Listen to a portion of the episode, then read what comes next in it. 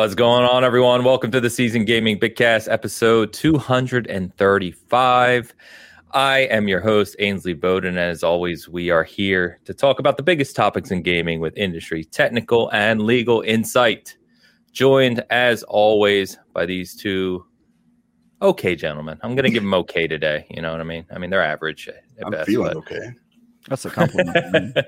yeah. The filthy casual, the seven himself, Mr. Rodriguez. What's happening, brother?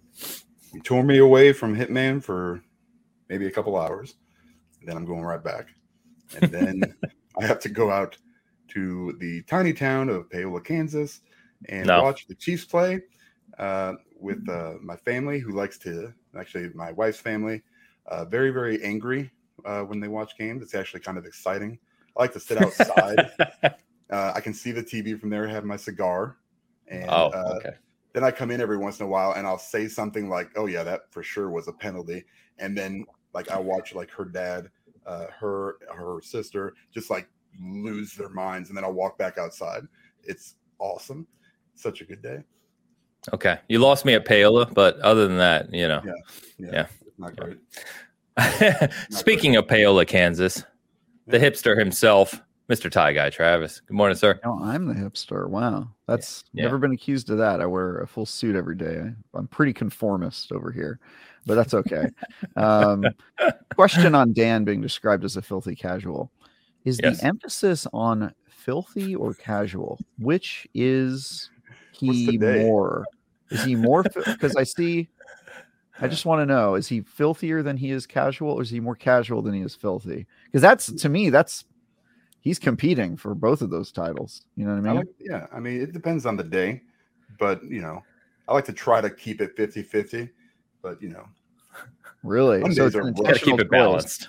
It's yeah, intentional choice. You want to make yeah. it okay? That's interesting. Oh, for sure. Okay. For sure. All right, all right. Look, someone's already calling for a a new poll a round two, a round two of gold versus matching frame. We're gonna are we, we gonna do, do, it again today?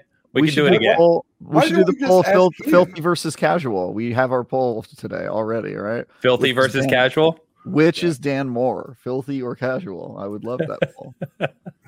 if that is a 50-50, I'm going to be really impressed by the people in chat. I pretty good. really don't see how they can.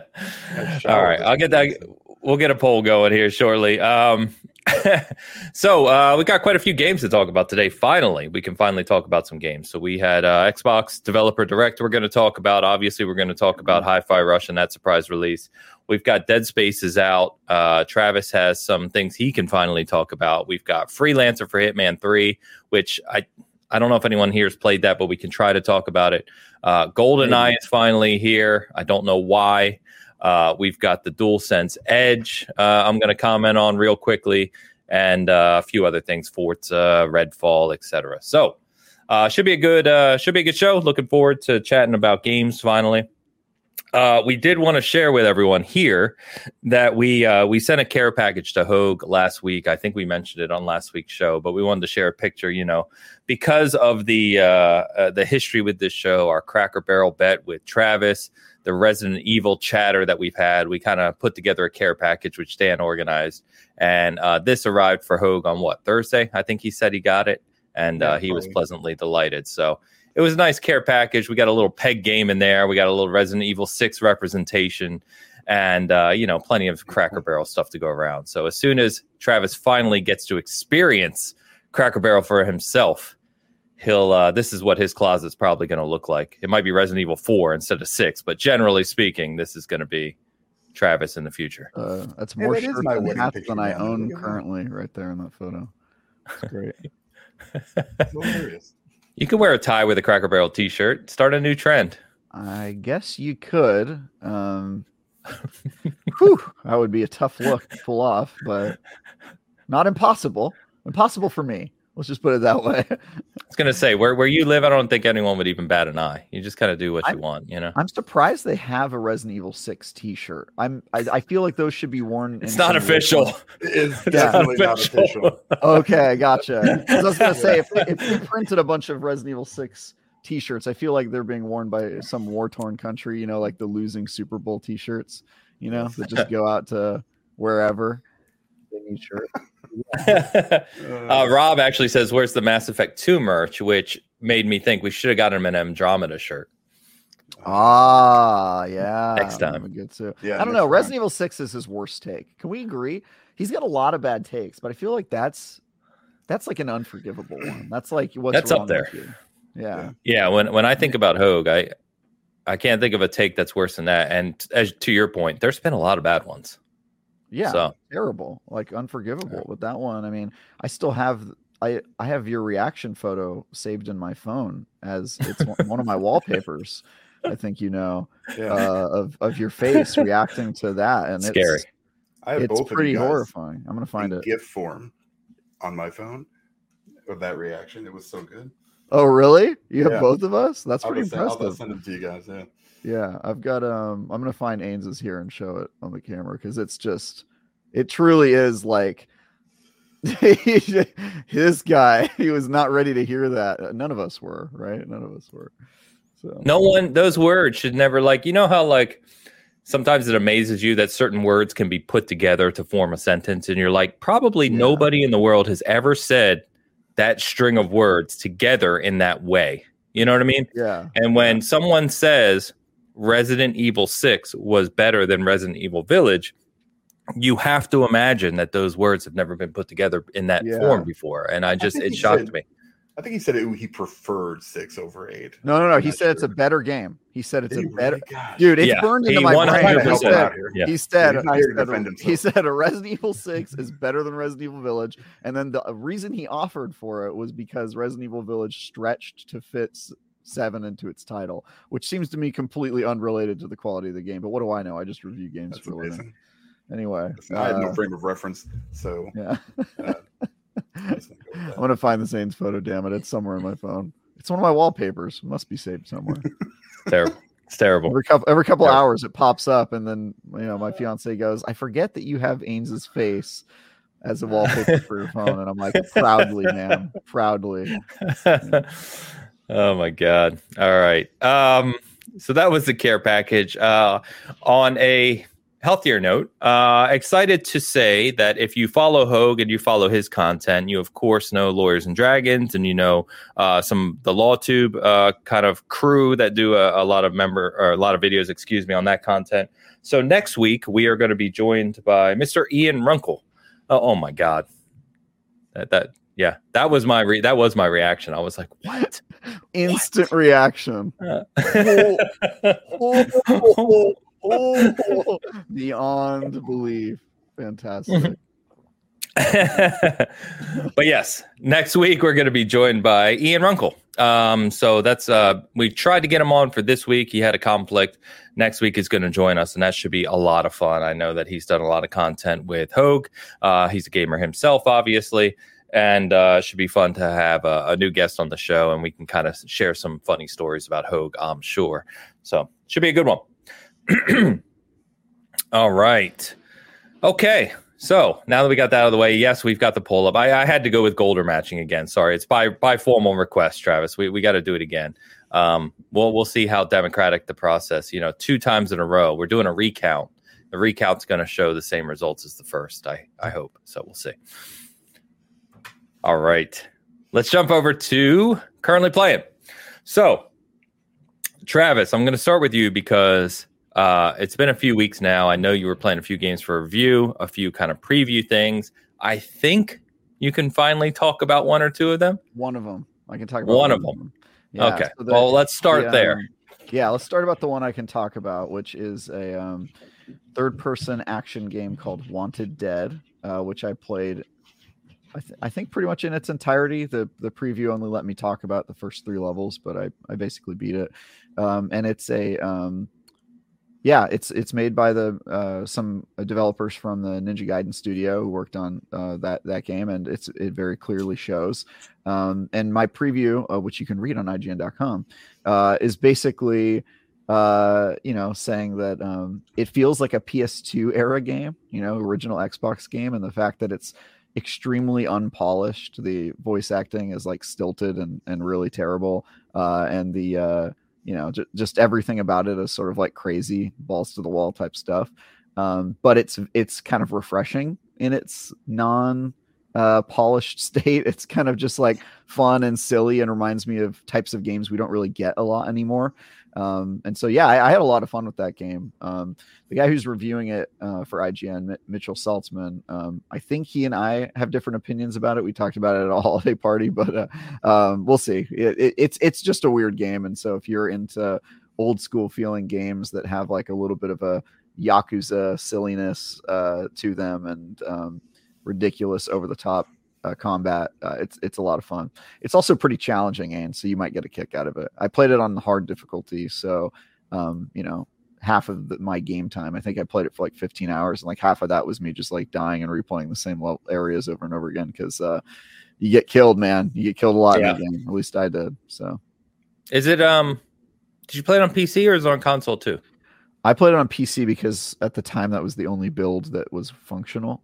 Um, yeah, but it is it is on console. It's coming Xbox, PlayStation, etc. So okay, cool, yeah.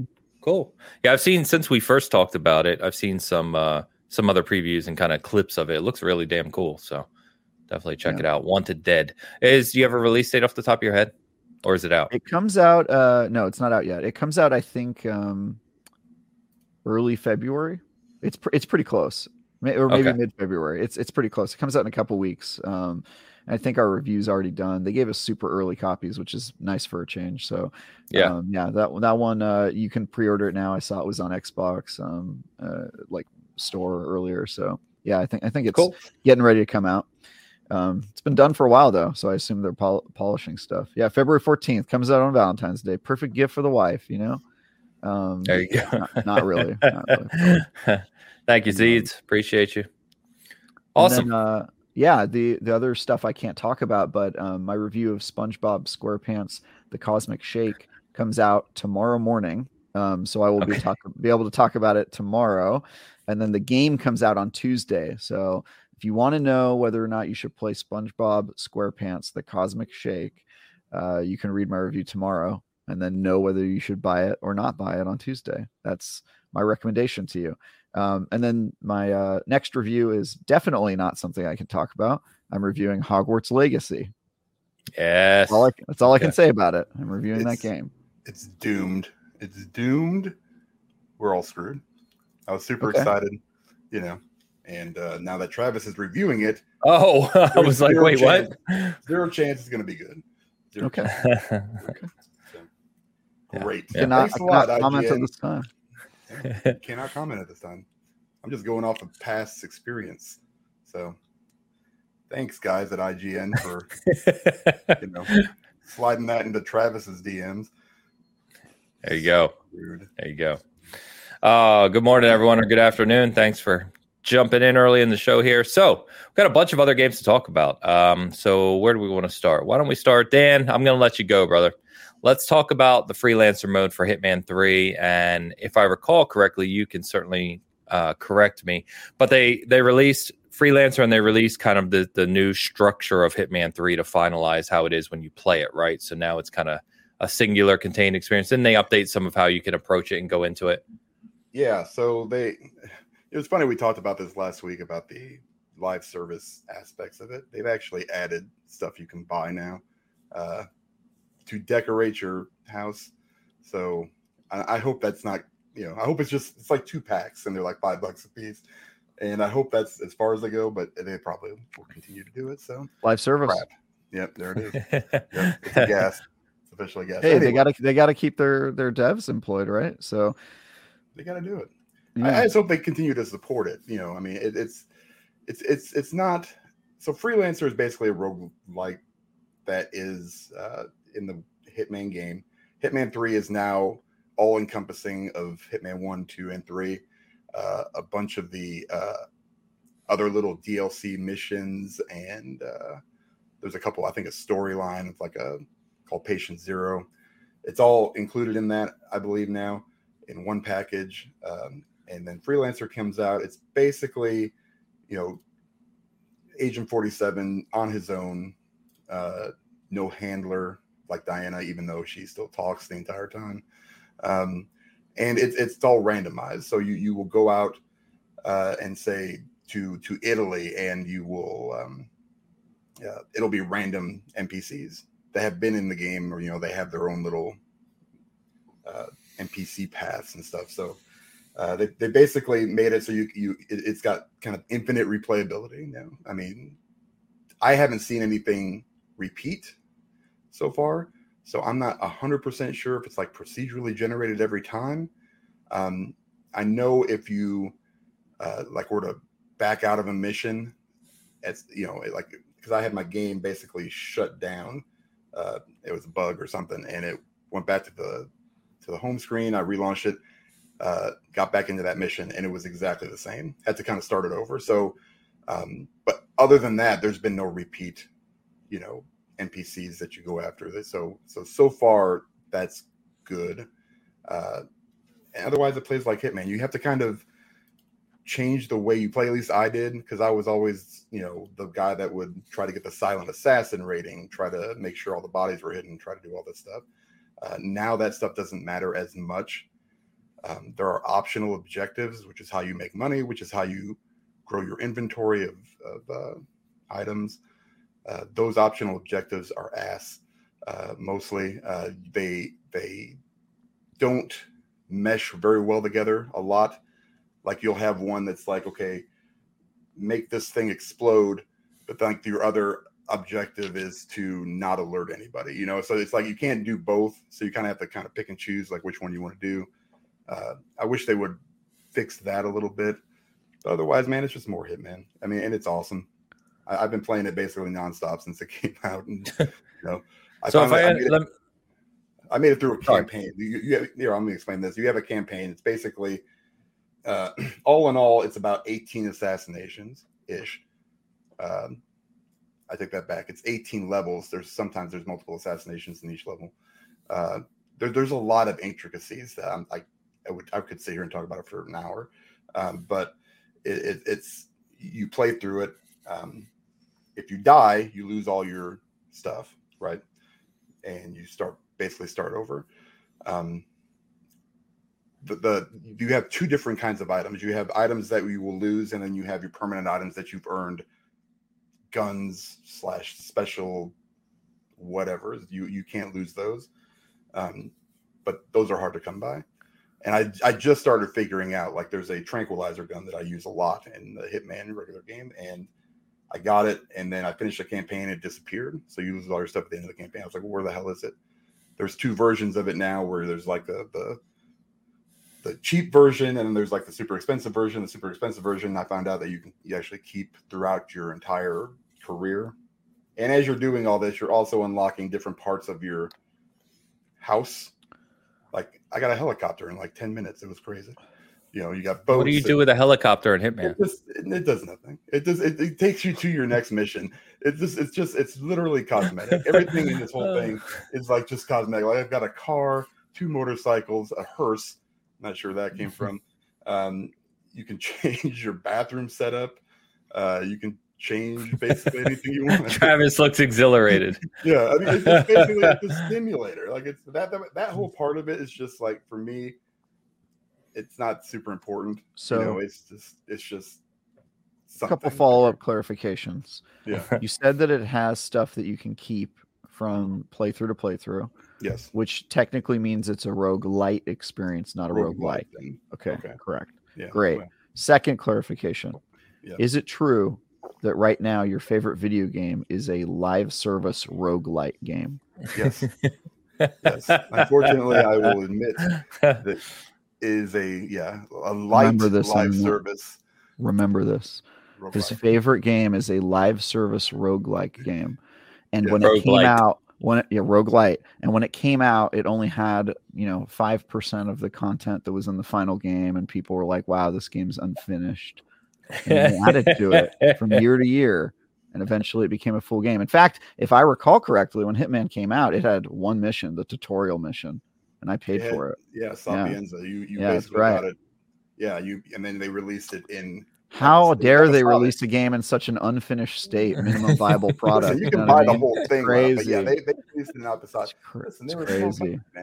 It's, cra- it's, cra- it's, crazy how live service model allows games to exist that wouldn't normally exist without that model. It's it's nuts, guys. We're giving too much Travis, Travis too much power at the start of this episode. I don't like it. I'm saying, bro. Jeez, bro. Anyway. No, it's, it's so good. Uh, a really good job with it. So let me just understand the the level real quick because I don't want to stand on it too long. But you instead of now where you had all these different objectives for each level and different assassinations, right? And you could do those in different ways. Now you're saying that you go into this mode. There's assassinations you still have to do on the same levels, except for certain things are procedurally generated. And you start at the bottom with basically your bare essentials. You earn money by doing things, and you can spend that money to then buy upgrades which you can use permanently going forward or at the start of every every time you set out you can't buy them at your safe house you have to buy them from people that are in these levels so let's say like the, when you start off uh, there's a there's four different tiers the first one has two assassinations so two locations and then that third yep. location is the boss of the level so you have to kill the first two people then you go to this boss level. Well, there are four or five suspects in that level. So you have to use your camera, go find like they'll, they'll tell you, okay, he's got glasses, he's got yeah, uh, yeah, yeah, you know, whatever.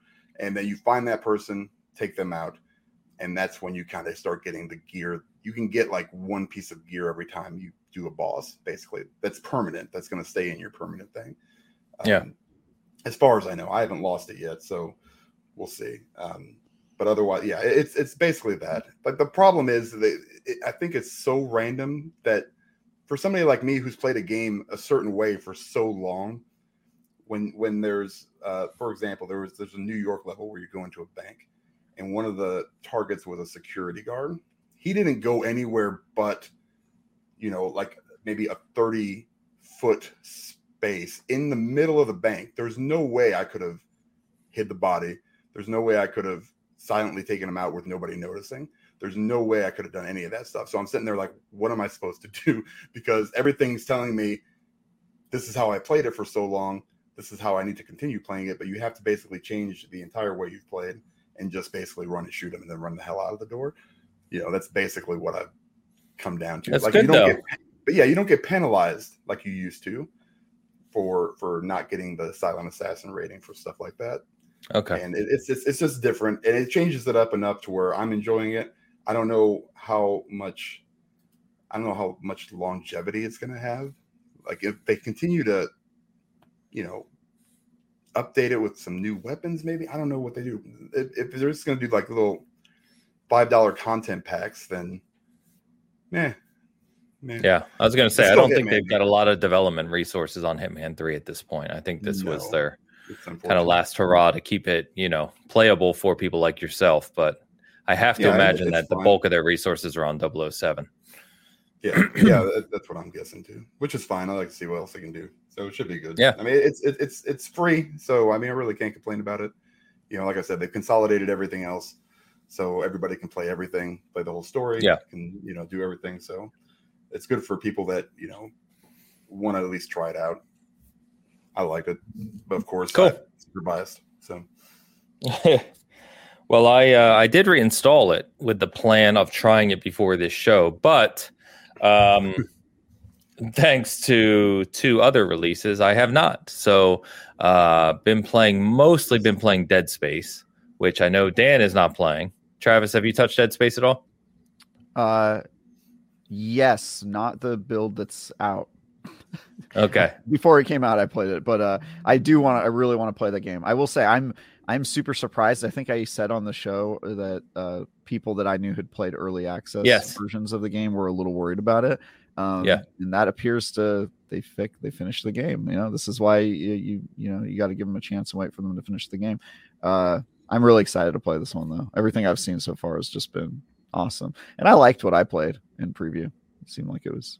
Yeah, know, it's um yeah. Uh, I'm still pretty early, um, but it is uh, it, it's fantastic. Um, it's a fantastic yeah. update so far. Runs really really well, no issues there. Looks fantastic. The sound is spectacular. The 3D sound really adds a lot to the environment. Will creep you the hell out really quickly. Um, lighting is fan. I mean, it's just I could just throw a bunch of superlatives at it. I was um, I don't know why I was surprised. I mean, I remembered how good Dead Space 1 and 2 are, at least to me. I love those games to death. Um, but revisiting it now, especially with the update and everything else, has just been fantastic. So I'm loving the hell out of it. I would say that if you, whether you've played it before when it came out years ago or you uh, have never played it, um, but you're willing to play a horror game, of course, absolutely check it out. It's worth it. It's, uh, yeah, it's fantastic so far. So I played through the original Dead Space. That was a long time ago, but I thought about. It. You did play it? Why didn't you like, play the new one then? You should be fine. Yeah. I mean, also, I, my, my, my, yeah, I'm just uh, the thing about it. The older I get, for some reason, the smaller my you know my my box becomes on the games that I actually want to play. So I don't know why that is. I just have no desire to play. I'm old. I mean, I love I love Dead Space. Back my goal is to never be like Dan. I want yeah, I want my I want yeah I want the games that I play to expand over time and then yeah. not shrink. Yeah, that's my goal. Yeah, yeah. I just he's my, done my, the opposite. palette is more refined now. Ian Hoeg, man. I mean, Hoeg plays a lot of games, but he doesn't like a lot of them. Yeah, plays a lot of them, doesn't like a lot of them. I uh I, I, all I can think now is as I play through this and I'm loving it. All I can think now is, man, I hope they do Dead Space two. Um, while Dead Space sure, one, I think is, um, you know, Dead Space one is kind of a more classic survival horror experience. I just adore Dead Space two. I think it expanded really? it in a lot of smart ways, and hmm. uh, I really hope that they, you know, continue. Get. I hope this is very successful. Obviously, critically, it's been very successful. Um, I hope it sells well and uh, does well for Motive and EA, and they go ahead and approve production of part two because that'd be amazing. So, what, what else did Motive do? I keep forgetting. Did they do that? Motive Star did Wars Star Wars. Yes. Okay. All right. Yeah.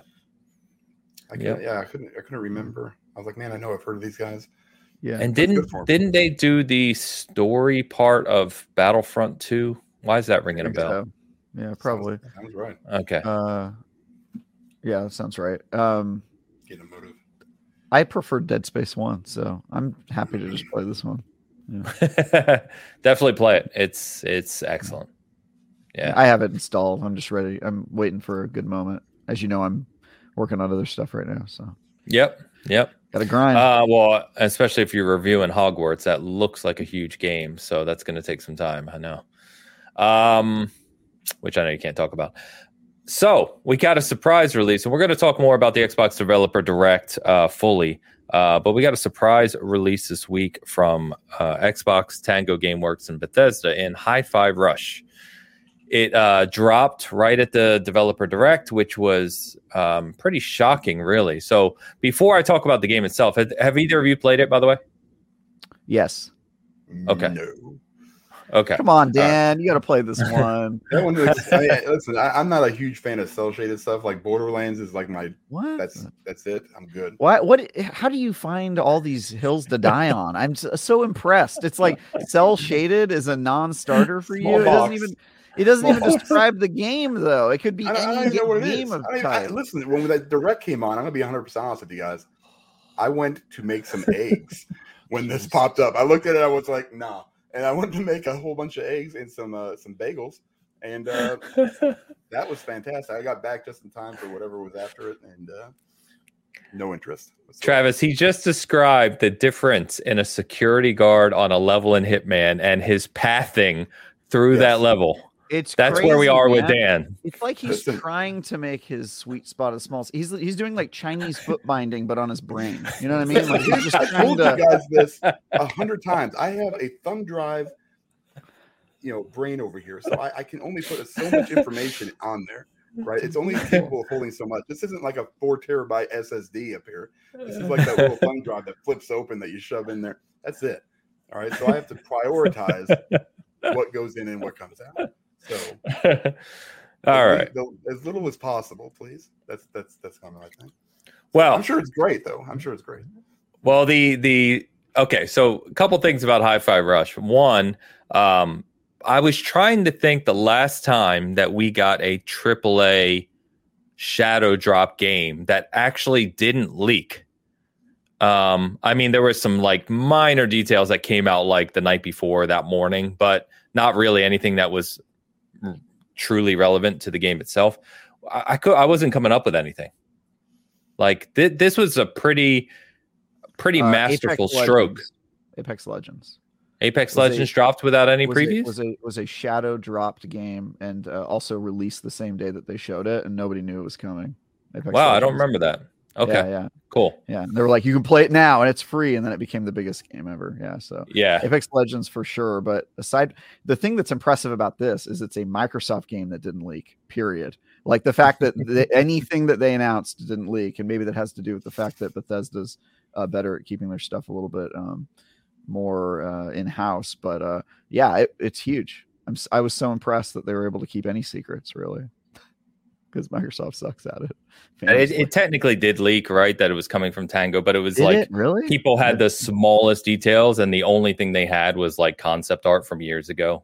Okay. Um, so, um, yeah, but uh, so apparently began as an idea in 2017, has been in development since about 2018, so four years. Uh, it has shadow dropped to a 91 open critic rating, which makes it, I think, already that. I mean, it's early in the year, a few games have dropped, but um, it's obviously going to be one of the highest rated games of the year. We see very few games nowadays that are new hit, you know, 90 plus. So really, really impressive. It's also really impressive that Tango made such a U-turn from Evil Within one and two, and then comes out with pretty much a polar opposite game. Uh, I have played only a short bit of it. Well, uh, Tokyo, the Ghostwire Ghost, Tokyo, Ghostwire Tokyo. Tokyo. Yeah, yep. um, I've played a little bit of it. Uh, Elu did the review for us, which is already up on the site. You can check out. Uh, he gave it an eight, um, but I know there's other sites out there that have given it nines. He did the plus. review in like what three days? Yeah, good on him. Damn. Yeah, burned through it. Yeah, he did. So uh, yeah, I mean it's really really cool to see. The art style is fantastic. The animation's amazing. Um, I, have really enjoyed what I've played so far. I'm pretty much addicted to Dead Space, so I haven't played it more. But uh, I've been really really impressed, and uh, it's just it's great to see Tango get such a big win, and and Xbox get a win, and just everyone get a win. A good game's a good game. Yeah, so. I was very impressed by this. Um, this was probably my favorite game of that show, and I didn't know it was coming out. But when as soon as it, you know, popped up, I was just like, "Yes, what is this? I want to play this immediately." Um, and I certainly wasn't expecting Redfall to be the game that I was like least excited about in that showcase, but it was a damn good showcase. So I'm I'm excited for really all those games. Yeah, and we'll talk more about uh, the developer direct here shortly. But um, yeah, if you haven't played Hi-Fi Rush, absolutely check out Elu's review, of course. Um, but uh, definitely check it out. Obviously, it's on Game Pass, and uh, you can just download and play it, and it's it's surprisingly good. Um, so, and I hear it only gets better. I'm like I said, I'm pretty early in the game, so I need to play it some more. But cool, yeah, cool, cool, cool. I really, I you really know, like. Oh, we're going to talk about the showcase later, right? Okay, we are. I'll save yeah, it. yeah. I'll save it. Yeah. Uh, so you know what else released last week, boys? Nope. Forspoken. Oh, talk I to me about that. Did talk it? to me. Yep. Nope. I can oh. tell you, my friend uh, Tom Marks reviewed the game for IGN, and uh, okay. he, he's my boss and, and, good good buddy of mine. Uh, and he said, and I quote, "Oh yeah, that game. People will forget about that game by March." And I thought that was very funny. So. Hmm. Uh, I think he gave it a six, which is okay. I think IGN gave it a six. Yeah. Yeah. And he was sort of just like, I mean, it's fine. If the writing's not good, gameplay is man, but yeah, it's it's an okay game, which uh, is kind of what I thought that game was when I saw it. I was like, that looks okay. I don't think it's gonna, you know, uh, change the world or anything, but uh, yeah, I actually kind of weirdly am curious about that game. I I maybe when it you know becomes a free game, I'll play it and just to see what it's like. But uh, uh, yeah, I'm it's a game. It's a yeah. game yeah. you can play. It screams twenty dollars to me. Like that's that's where I'm at. Excuse me. Like I would play it for twenty bucks. I feel like it'll be on the PlayStation service in like maybe six months, and I'll play it then. You know. Yeah. Yeah, I, mean, I think sure it'll be a. PS Plus title. Yeah. It's, yeah. It's, I just yeah. That's kind of how I look at games now. It's like, oh, is that one? Nope, too much money. yeah, I, am with. Uh, yeah, I'm with Travis, and you know we've kind of joked about this game, and I certainly don't want to put down the game without having played it. Uh, I do know, um, you know, there's people on my timeline that are playing it and really enjoying it, so that's great, of course. Um, but yeah, it's just I knew from the first time I saw it, it's not my type of game personally, you know. Um, so to your point, if it becomes uh, goes free on PS Plus, I'll definitely check it out. But it kind of landed about where I expect. I didn't think it was going to blow the doors off, and obviously, I think it comes out. You know, they probably thought early January was going to be a good time to launch, and then suddenly we've got Dead Space and uh, Hi-Fi Rush, both of which are like very highly critically related, uh, rated uh, releasing the same week, and it's like that could take the sales out of a six real fast. Um, so, but hey, if you're enjoying it, let us know in the chat if you're uh, if you're playing Forspoken and what you think about it. Um, but uh, they were kind of weird with review copies as well. I think we talked about that last week. So oh, yeah. Um, yeah, so we didn't we didn't review it because uh, there's a lot of even uh, far bigger kind of creators and outlets that didn't get copies either, like VGC, and I know uh, I think SkillUp said something about it. Um, so anyway, but uh, you know what else released this week, which has been years in the in the making, if you will, with a whole bunch of licensing issues and weird stuff, is GoldenEye. So GoldenEye is now out again on Game Pass on Xbox uh, and on Nintendo Switch, and they have different features depending on where you play because of all the strange licensing with that game. Either of you uh, boot that one back up? Hell yeah. I actually had friends over last night for board games, and then somehow we ended up in the living room uh, playing GoldenEye split screen. And it is as bad of a shooter as I remember. It's always been bad. It's, it was never a great game. I'm sorry that your memory is wrong. You were a child. I get it. You thought that games were all bad and that this was a good one, but no, it's a it's a bad shooter. That said, I destroyed I didn't lose a single match. I still got it. Your boy still got it, even with those jank controls. He's got it. So yeah, we played we played last night. It was it was uh it is fun. It's a it's a fun game. It it is a terrible shooter. Nothing in it makes sense. I don't understand how how how that was the standard for for shooting on console at the time. But uh yeah, it was uh it was um it was a good time last night. We were just laughing about how silly it is, how the sniper rifles make no sense. You guys use a sniper rifle in that game? Insane. Unbelievable. I don't know how they're designed that way. They're basically auto rifles, but they have like a scope and they don't do more damage. It's in, it's insane. It's an unhinged way to design games. So um, boy, how how far we've come from 25 years mines? ago now, man. Yeah. Say it again, Dan. Are, are the proximity mines still there? Yeah. Perfect. Yeah. Yeah, so we, we did we did a we did proximity mines on complex uh, that which is like a classic game mode right? Because there's all those tunnels so you can drop mines everywhere. Um, and i think everybody else had forgotten that mines were the goaded weapon and i just was laying traps and blowing 10 people up. You know it was, it was a lot of fun so undefeated. It's uh it's funny when I was thinking about it because I've we've been kind of saying the same thing behind the scenes, which is you know there's a lot of nostalgia for that game for obvious reasons. Um, it's not a good game. like people, I think people forget it's a 25 year old game, um, and it's you know it was amazing at the time for what it was, and I have all kinds of stories I could shell, share about four player GoldenEye. Um, but uh, let's not forget, like even if you go black go back and God, I can't speak today. Go back and play uh, Halo CE. Never go back. go black never go back.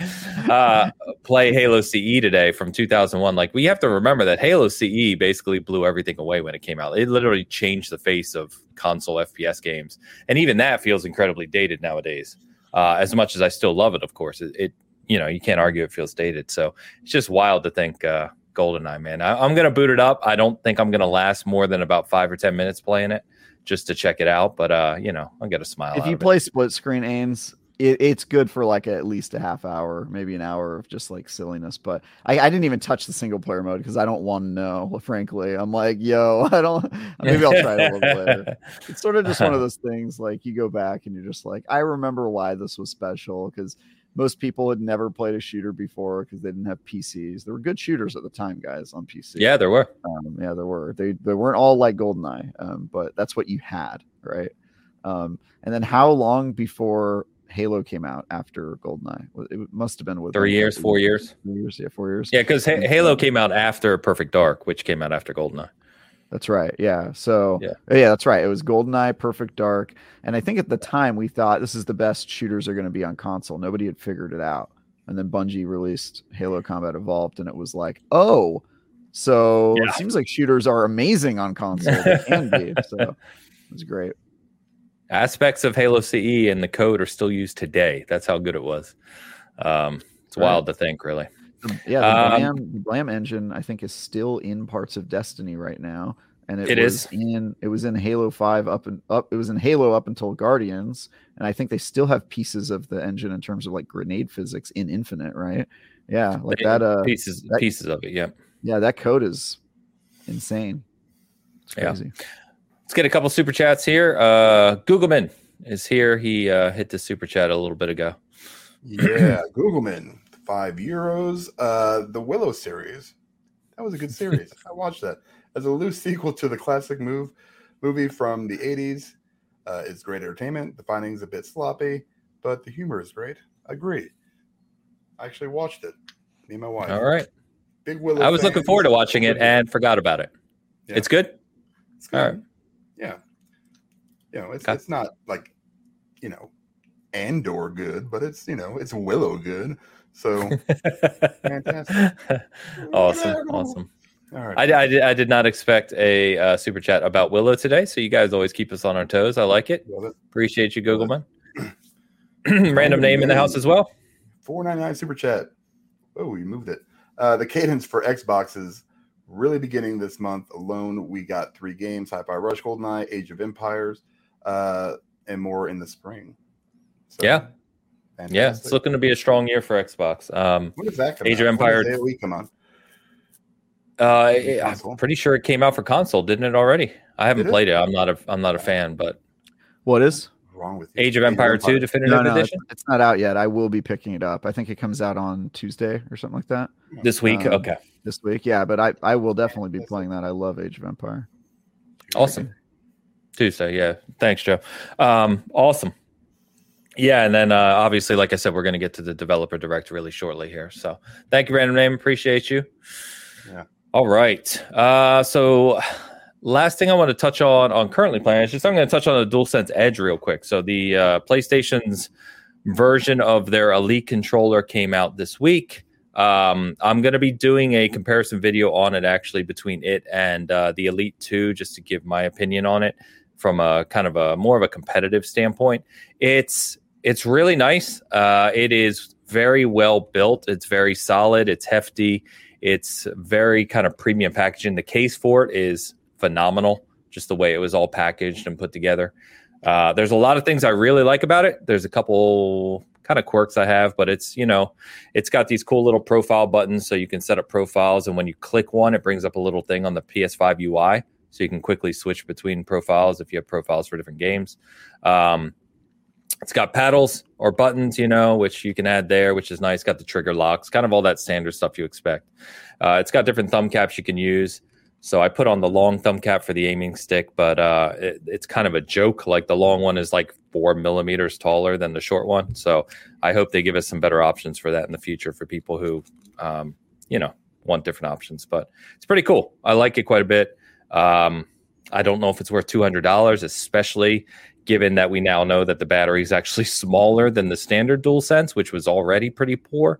Um, but I think you know it, it has the option to wire if you want, of course. And if you're not gaming for 8, 10, 12 hours at a time, you're probably going to be okay. So, um, pretty neat. I'll have a lot more to say on it in the future. Um, but yeah, it's uh, it's for it's for it's a controller designed for all those hardcore gamers who don't play their games for you know four or five extended periods of time. Yeah, you know those people. Those I just I don't understand. I don't want to harp on it, right? But I like I know when they did the Elite Two because I talked to James over at Xbox and like we interviewed them when they were uh, premiering the Elite Two, and one of the things they said the reason it costs more was because they put that 40 hour lithium battery in it, right, for the Elite 2. Mm-hmm. So it can go on a charge for like ever, and it does. Um, so again, if you're charging $200 for a premium controller, why does it have a battery that is so useless essentially it just i doesn't I assume that the that the that the playstation controller costs more just based on all the stuff that's in it and the the haptics that it does i just assume it's a more expensive controller base and they probably didn't want to bump it up to 250 or whatever they would have to do to to give it the battery but yeah maybe it's sort of it's sort of inexcusable like i i was super stoked for this controller when it was announced and then as soon as i saw the battery life stuff i was like nope because that's my biggest complaint about PlayStation. It's really not that I dislike their controller. I think the the the thumbsticks thing is a tragedy, but um, you know, I the the the battery life was what was going to sell me. So yeah, I'm not picking it up, unfortunately. Okay. Yeah, there, the there's things. Version, the funny thing is, there's things I like better than the Elite Two, uh, and then there's things I like worse, which is the story of life, right? You put the two together, we probably have the perfect controller. But the the big thing, of course, will be does it last? Part of what we talked about many times in our long term review, and plenty of people have talked about it, is the Elite Two just it has problems, right? Long term, especially if you play a lot. Uh, I've gone through a few of them. I know people have gone through several of them, uh, bumpers, you know, just all kinds of stuff. And it'll be interesting to see after, you know, six months, a year, two years of use, is this thing still holding up? But um, it, it is a really, really nice kind of feeling and holding controller. Um, yeah. yeah. Um, oh, and the ability, of course, to replace the stick modules is awesome. That's very That's cool. So, I mean, really, but it's yeah. still they should have came with an extra one for two, like a spare. Yeah, yeah, hundred percent. Instead of having to pay twenty bucks for it or whatever it is, you know, I, have got it as well. It's it's fine. Uh, I think everybody pays too much for these things, including myself. Uh, yeah, they use a lot of the components that are in the base uh, controllers. Um, the battery, obviously, that's going to be better for you know people like me. Like with the Elite Two, that was the best thing about it. It lasted forever. If they're if you're looking for, you know, if you're like a competitive player and pro player, you're not going to be worrying about the battery anyway because you're probably going to be hard lined in. Most of them play that way, so that's not a huge deal for that section. But for the casual person that likes to have this new tech, that likes to, you know, have the best kind of quality stuff that they have, you know, it kind of sucks, you know, when you get five hours of, you know, and then you're done. That's that's one mission in Hitman now you know, so can't even. What are, you, what are you zipping up there, Ains? I hear the zipper. Yeah, sorry, I was just going to show the case. You know, that mm. comes with extra thumbsticks. Uh, the the the other thing, like I'm I'm picky about controllers. I know this, but like it gives you four extra thumbsticks, right, including two what they call tall, even though they're not really tall, and two short ones. They're all domed, and it's like, Ooh. like why? Like, oh. give me give me a, a tall concave option at least. Um, and then it comes with this little plug-in you can put on the top of the controller when you wire in and lock the cable. And I'm like, that's okay, that's fine. But um, yeah, I mean, the case itself is nice. It does give you two different paddle options, so you can do paddle buttons that are clicky, or you can do the ones like I prefer, which kind of line up with the shape of the controller, so your finger just kind of sits on it. Um, mm-hmm. Yeah, I mean it is what it is. Like the the thumbstick replacements too, they they snap on directly on, but they're they're all plastic. Like I like on the Elite how it's at least a metal base. It feels more solid, whereas these ones are like light plastic. So like I said, there's things I like better about the Elite. There's things I like better about this, and I wish you could kind of just put the two together. Um, you know, yeah, and make a perfect controller. At, at some point, some third party like you know Astro or Nacon or somebody would, would would come out with like a two hundred dollar controller that will work on both systems. That you can uh, you know move your sticks to either offset or parallel. You know that are have the replaceable. I mean, there there's so many things out there with a good battery. Charge two fifty for it. I would buy it hundred percent. I mean, gee, many Christmas. You know, put a nice big battery, make make it like a out to here. You know, I want that badonkadonk, dude. Jiminy Christmas. Um, yeah, yeah I, feel I like, I feel like so, that controller might already exist, Dan. It's just that you know you'd have to you'd have to buy it on well, third party site. No. The the other weird thing, right, that they do is like so PlayStation uh, the haptics are exclusive to first party stuff. I think there's one other company that is making something that's allowed to use the haptics. Someone can correct me if I'm wrong here. And then on Xbox side, like they don't allow you to be wireless. It, it Bluetooth, but you can't use like the Xbox codec that they use, you know, for their standard. There's like all these weird things. It's like I agree with you, Dan. Like just allow me to to yeah. to do something that would work on both. But of course, you know, they all have to be licensed. PlayStation and Xbox have to get their cut um there you know it's always about money at the end of the day i uh i do have a SCUF coming i've i've been mixed on SCUF in the past there's some i've liked some i haven't i'm to try out their top end xbox controller from a competitive perspective um they had a big sale on them currently so i customized one last week i've got that coming so i'll talk about that when when i get it too but uh yeah I don't know. Uh, seems most people are pretty happy with the Edge. Uh, like I said, it, it's it's definitely a lot nicer than the standard DualSense. Is it worth two hundred dollars? Well, that's going to be obviously up to you individually. Um, no, for me, no, for me, it's no. probably not even because I don't. I don't even play anything competitive on PlayStation. I literally told my friends last week coming, I was like, I don't exactly, but I, I, don't know why I bought this. But here we are. Literally, I would pay two hundred dollars for a DualSense Five that had a longer battery life. If that was the only change they made, I would pay two hundred dollars. Oh, like a standard dual sense, You mean that? Had a, just yeah. a standard DualSense with a with a better battery, literally. oh well, well, I'll talk more about it in the video, and I'll kind of break down some of the things on it. But um, yeah, you know, cool to see them out in the uh, out in the wild.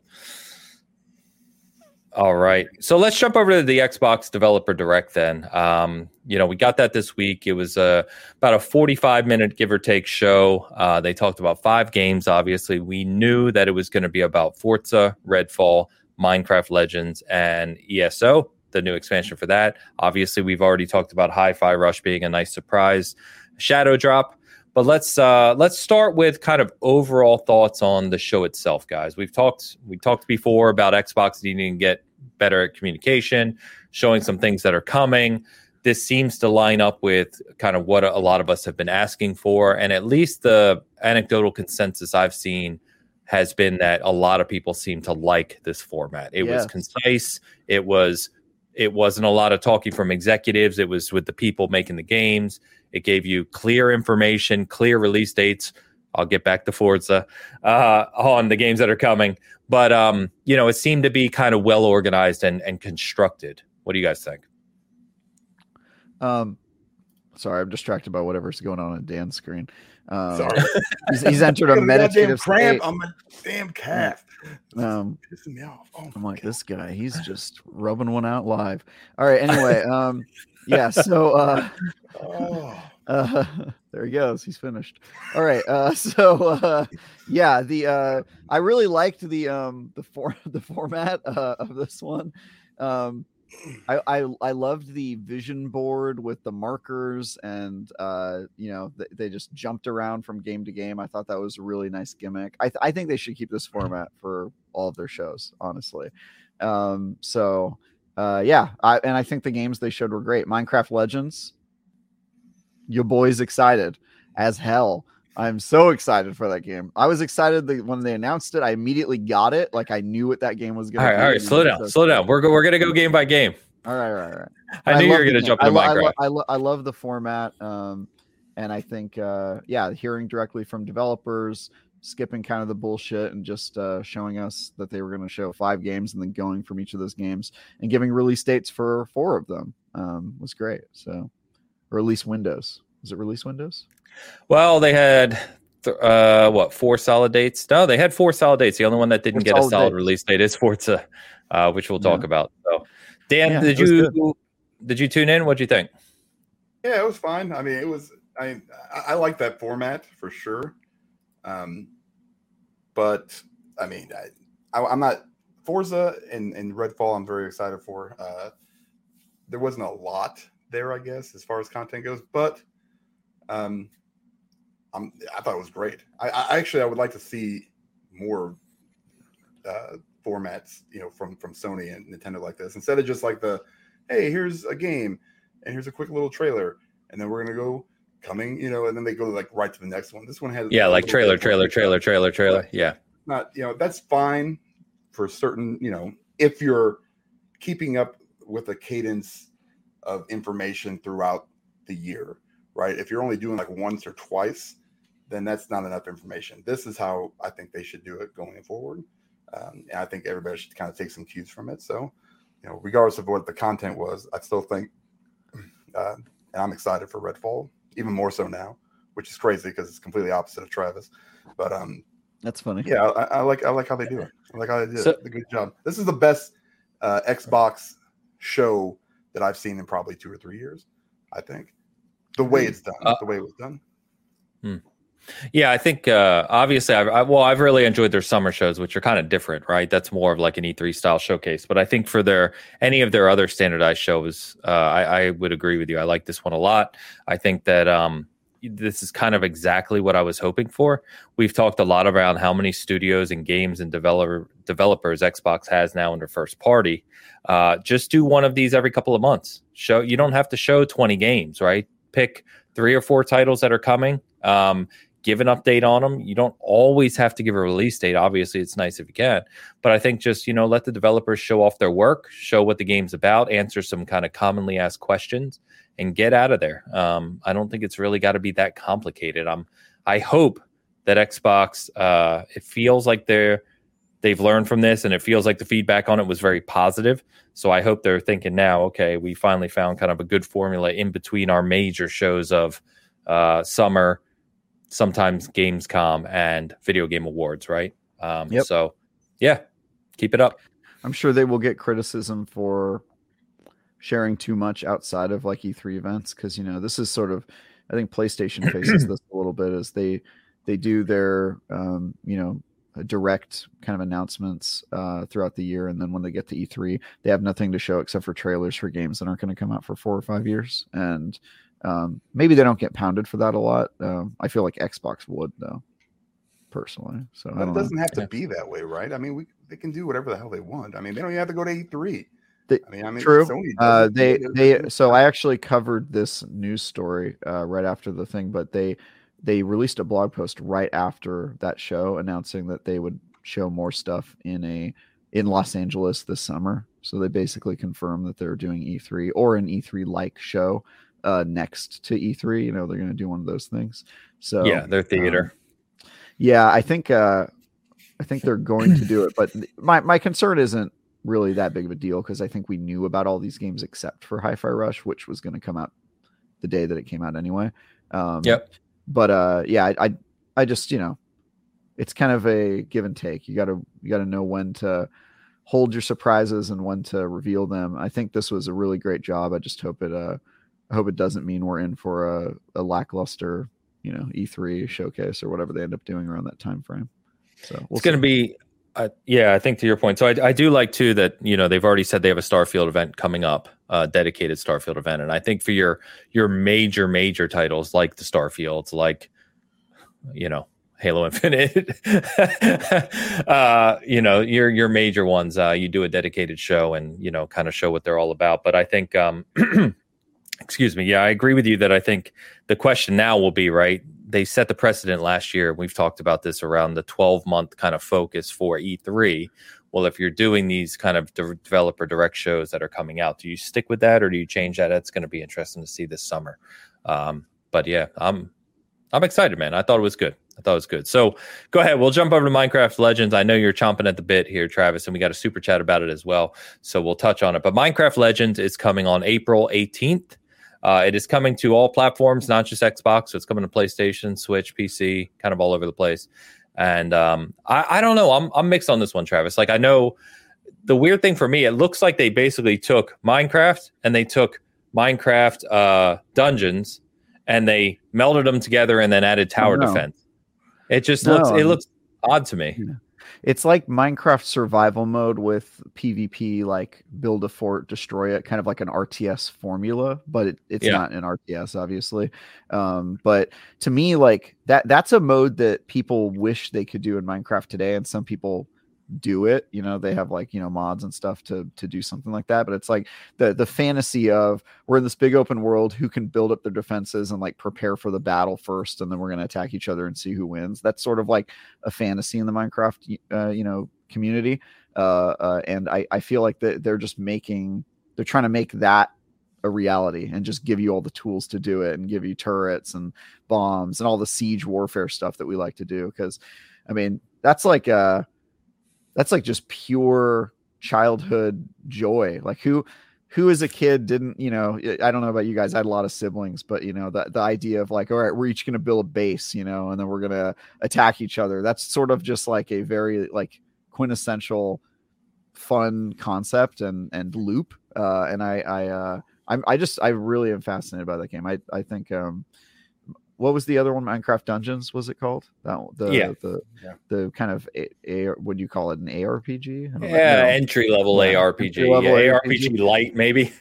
yeah, that didn't really do it for me because it felt really at odds with the Minecraft fantasy, right? Because it's it basically is like, hey, you know the the big open world where you can do everything. Well, we're gonna make it t- top down hallways where you kind of just go through the the the the halls and kill everything. And there's it kind of is missing that creativity building aspect that I think is like really core to Minecraft. This feels okay. like it embraces it, right? It takes that idea of like you're in a survival world and you need to build up to, hey, we're going to take that same formula, but we're going to make it 100% focused on PvP and the idea of like killing the other team. And uh, that's awesome. That sounds like perfect for me. So I've been I've been excited about this basically from the moment that they announced it, and uh, I thought that that um that preview was really good. So okay, yeah, this is excited for it. Is there a single player component to it? No, or I, no, so it's all PvP. PvP. Right. You want to play single player Minecraft? You can just play Minecraft. Right. I want to play a tower defense against AI. That'd be, that'd be awesome. I mean, maybe you can do that. I, that's actually a good point. Maybe, maybe you can, but I mean, that would still be PvP. It would just be con- computer controlled P's. Yeah. I don't yeah. know. Yeah, I don't yeah, know how you describe that. It's still like a, it's still a, it's still like a, a competitive sure. com- match, no matter what. I'm thinking so. more like Age of Empires. You know, where you've got, you know, invading armies and stuff like that that might come and attack your base. And I don't think they have that. At least they didn't show it or talk about it. So that that'd be hmm. interesting. Yeah. It, it sounds like they're just focused on the PvP module, which frankly sounds like the fun part to me, but we'll see. Hmm. Yeah, yeah I, I haven't looked up a ton of the details on it only because I'm not too interested in it, but I, I I don't know. Anyone in the uh, chat can can tell us otherwise if there's uh, specific modes. But um, I mean, it goes. Just sitting on this call with two non Minecraft fans. What do you do? Uh, yeah, which what do you do, man? Which you know, obviously, it goes without saying we're in the minority, right? I mean, this game's going to be oh, huge. Oh, yeah. It's going to be played by millions and millions and millions of people. So, uh, yeah, I, I think it's going to be great. By the way, we got a super chat from Mister Gecko Gamer about it as well. Yes, sir. Gecko with the six euros. Minecraft Legends sounds like a Siege and Age of Empires, but as a MOBA, I like the idea a lot. Hell yeah. So that would be all right. This, this guy Except gets not it. the MOBA part. this know? guy gets it. Yeah, it feels like a just a mix of different kind of uh, uh, aspects of different kind of uh, genres, right? Put together in the Minecraft world, like Travis said, where you can still kind of do the entire Minecraft experience within it, which is uh, it's interesting. So, and and mm-hmm. goes without saying, as long as it's well polished and well delivered, which it ninety nine percent will be, uh, it should be a big hit. So, I'm, I'm surprised yeah. that they hadn't modded like somebody hasn't made that I think they have. Game, have they? I feel I feel like Minecraft Dungeons and uh, uh, Minecraft Legends were both kind of they must have been inspired by some community content at some point because there's so many different Minecraft mods and stuff you can do, but nothing has been this extensive because obviously right. they they did a lot of stuff bespoke and, and are making their own kind of mode for it. So um, this is by far more elaborate than any any you know player made mods would, that exist out there. So. Hmm. There's some good I'm ones. Looking at, I'm looking at the main site. It says, and this obviously this doesn't really give us a, a, full picture, but it just says discover the mysteries of Minecraft Legends, a new action strategy game. Lead your allies into heroic battles to defend the overworld from destructive piglins. Um, it said explore mysterious land. So it does from the way they're wording this, it does look like there will be kind of single player component to it. Well, they said um, in the in the um, event that the piglins were like a third faction that is in the world that you have okay. to fight and deal with while you're doing the PvP event. So they could just be referring okay. to that. Um, it sounds like it's PvP VPVE. You know what I mean? Like it's like yeah, yeah. It says it says it includes yeah. online campaign co-op and competitive multiplayer options. Yeah. So, so yeah, we'll see what it's structured to be. Interesting. So yep. it has a co-op story. Somebody says, "Okay, I did not know that. That that is also cool." Damn. Very cool. Yeah. I'm excited for that big. game, guys. It's going to be big. I guarantee it. It's going to be huge. Yeah. Yeah. Uh, let's jump over to Redfall. So Redfall, we got a lot of details on. We got more gameplay.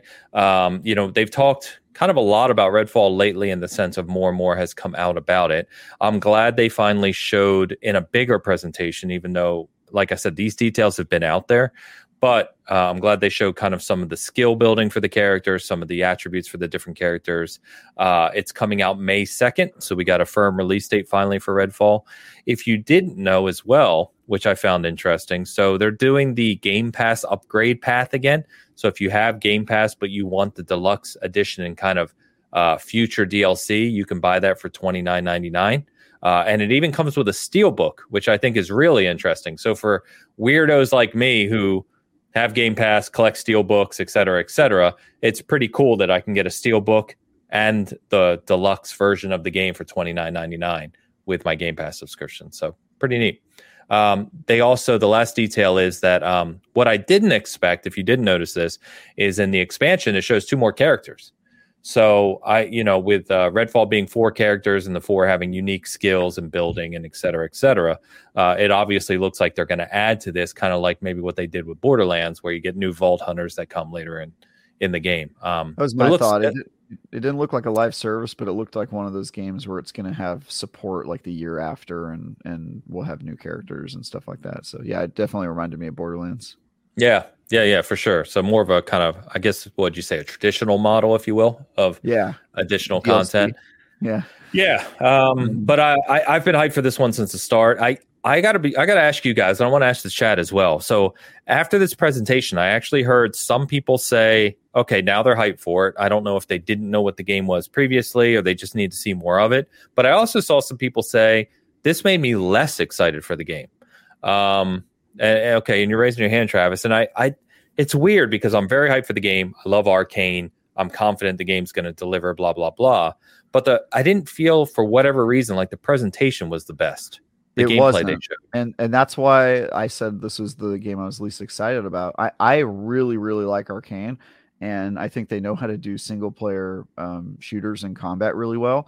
Um, but every part of the game that they showed made me less excited. Whether it was kind of the the main thing, really, honestly, was the gunplay. The gunplay looks stilted to me, like really just like yeah. Robotic. We talked about this in DM. Yeah, it looked a little yeah. Flat. It just looks really flat to me, and like there, there's no impact when you shoot enemies. It kind of just like you know you get like a mist of blood and then they just keep going and so that that kind of really bummed me out i didn't feel like there was a lot of kind of like power behind the weapons and the gunplay so to me it looked like borderlands with bad shooting mechanics, which I mean, we can kind of argue that maybe Borderlands always had bad shooting mechanics, but um, it kind of had a, it kind of had it uh, that that vibe for me. And then the way the the um the trailer, the the gameplay jumped around, like they did a little combat and then they did a little exploration and they kept you know cr- cross fading between scenes. It it did not inspire confidence that they thought that you know every part of the game is like interesting or fun to watch. It just kept like jumping around like they had add on their own game and didn't want to show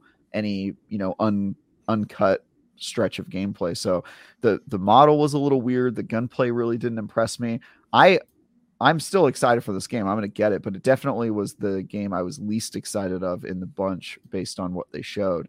I don't think it was a strong uh a strong gameplay trailer at all um mm unfortunately. I like you, Ains, I still think it's going to be a good game. I hope it is. But it, it just looked to me, I was like, gosh, these guys look like they need like gunplay help. Mm. You know, which is surprising because it's Arkane. Which is yeah, yeah, it's Arkane. And we also heard, correct me if I'm wrong, anyone, I could have sworn we heard that um id was assisting uh Arkane on this. Which I mean, who's better known for gunplay mechanics a handful of companies, you know, as well as it. So I, I don't know. I like I said, I'm still incredibly hyped for it. Uh, I love Arkane to death, so I, I'm have full confidence it's going to be an amazing game. But it it did look a little flat at times. Dan, you said you're really pumped for Redfall. Um, yeah, I mean, th- what do you think? This, I was probably on the opposite end. I, I, think I didn't know as much maybe about it than, that everybody else did, and so the I, I love Arkane. I love the the their mechanics in like Dishonored, Death Deathloop. It always worked out for me. I don't like first person shooters a ton, um, but you know those have always worked. Uh, Prey, obviously. Uh, so so my my expectations are you know going into this, I was just like, yeah, I, I kind of know a little bit about it. I know it's vampires. I know it's like a co-op experience.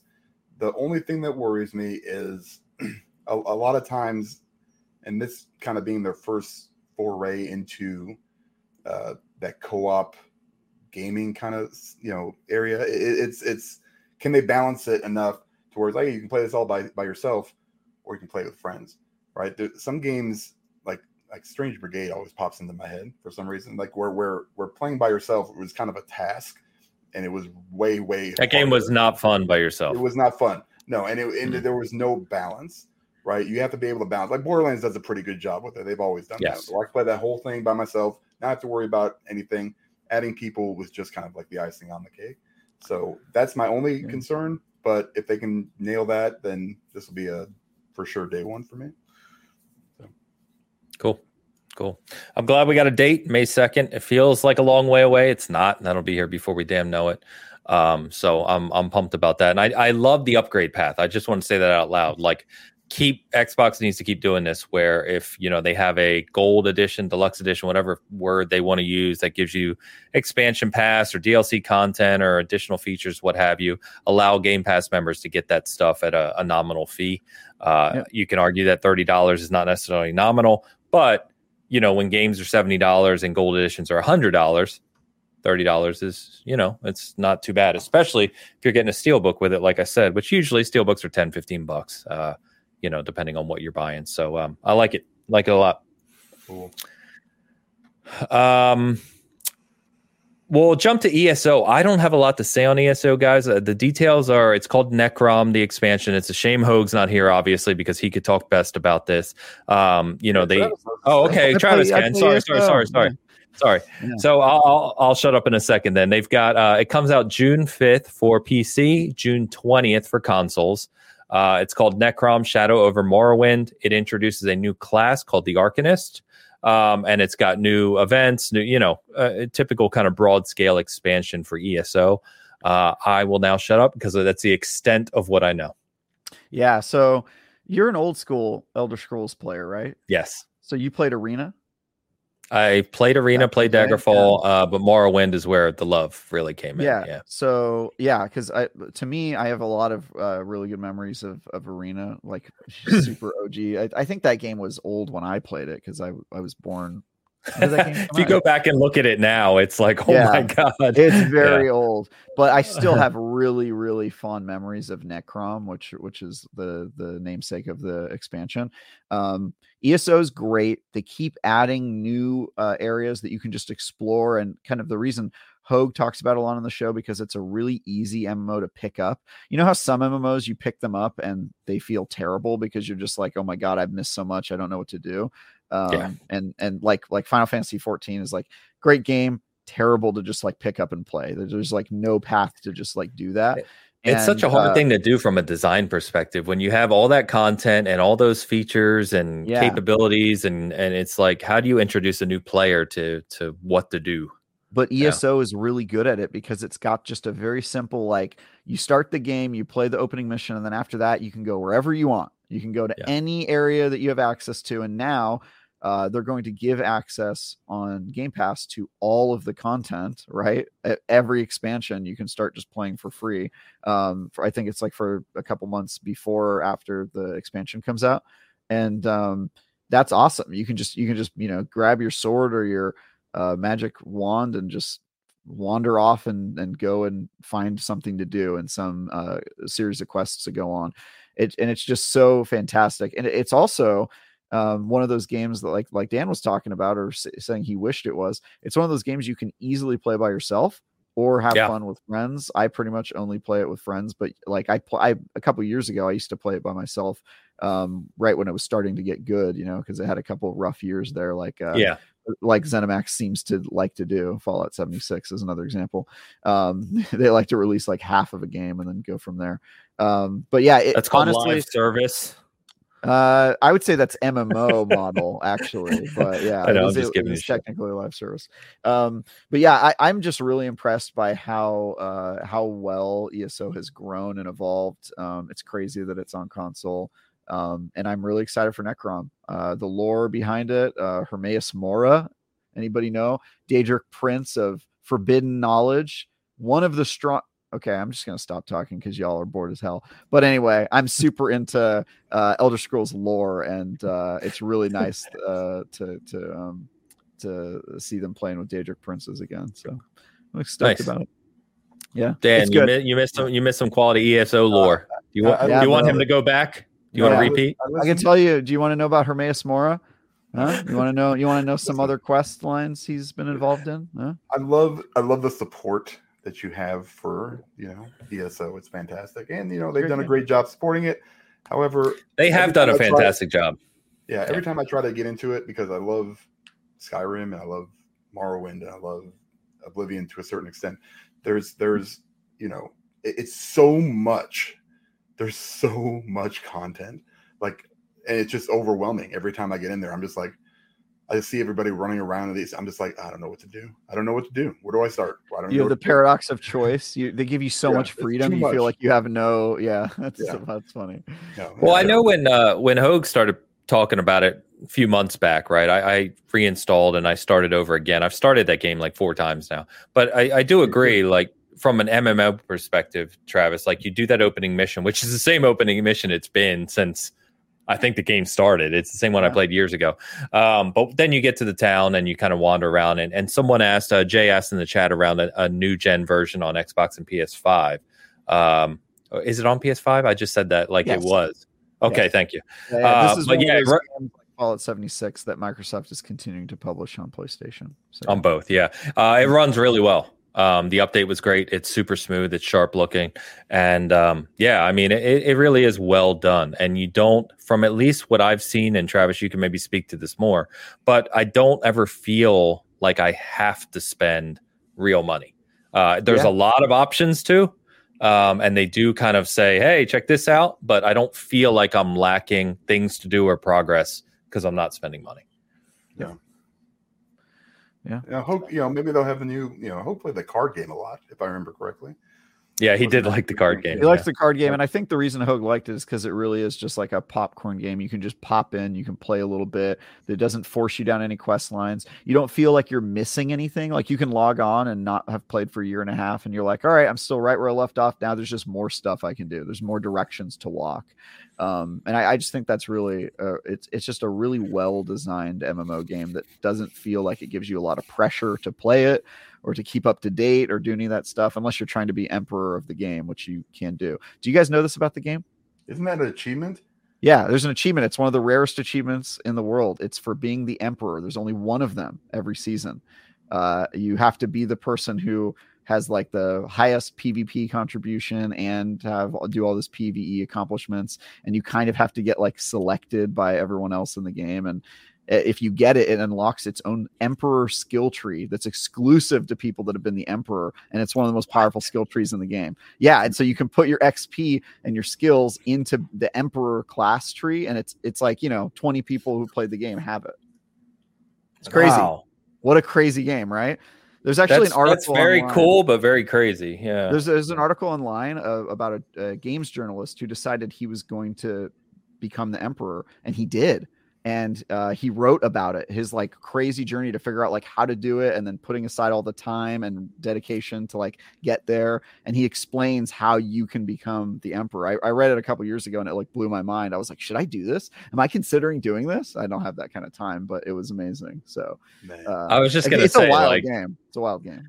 if you think about mmos and you think about some of the people out in the world that play these games like you know what I mean 12, 14, 16, yeah. 18 hours a day. Like yeah. I can't imagine what it would take to to do that. That's pretty cool. Yeah. The answer is, by the way, you have to spend a lot of money. That's like part of it. Well, you have to. Probably. Yeah. yeah. You have to yeah. spend a lot of money. You have to put a, a, ton of hours into it. You have to get people to like you in certain factions and influential groups. It's a crazy game, dude. What a wild game. Man. Elder Scrolls. Rules. Yeah, it's wild. I hadn't heard that before. I don't think anyway.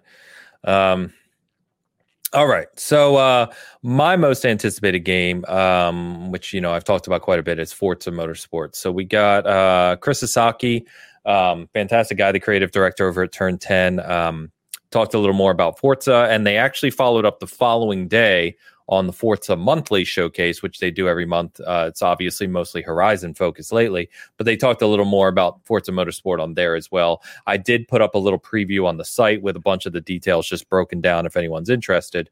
But um, game looks absolutely incredible. Um, they've confirmed again, you know, that uh, it runs literally at 4K 60 with in race ray tracing. Um, some of the, you know, if you really want to geek out, I won't do it on the show, but if you really want to geek out from a, a simulation racing perspective, there's a lot of very, very cool details they've talked about. So they've talked about like, you know, the physics engine around how the tire reaches the road and how weather affects it and how many contact points there are for each tire and, you know, day night cycles and weather cycles. And um, they talked about there's going to be 20 tracks at launch. There's going to be over 500 cars. Over 100 cars are brand new to Forza Motorsport and include a bunch of modern race cars, uh, which is very, very cool. So, um, if you don't know, for example, a lot of the sim racers, they have um, quite a few of the uh, real racing car models, but not like up to date, like 2022 ones, right? For the races. And they've shown a bunch of those. Um, so there's just, I, like I said, I could go on and on about this for a while. So I'll try not to drone on, but uh, super excited about this game. It continues to just um, kind of blow me away every time I see it. Uh, one of the really interesting things is um, he said the total physics calculations being done like during a race is more than Forza 5, 6, and 7 combined. Um, so it's it's taken such a large leap forward from a physics standpoint, which, as I've said before, New is real. Right? Yeah, and and it's new gen only, right? They didn't have to mm-hmm. think about Xbox One. Um, so it's it's a lot of what many of us want out of Forza for the sim side is is the physics piece, like really nail that, right? So it feels realistic.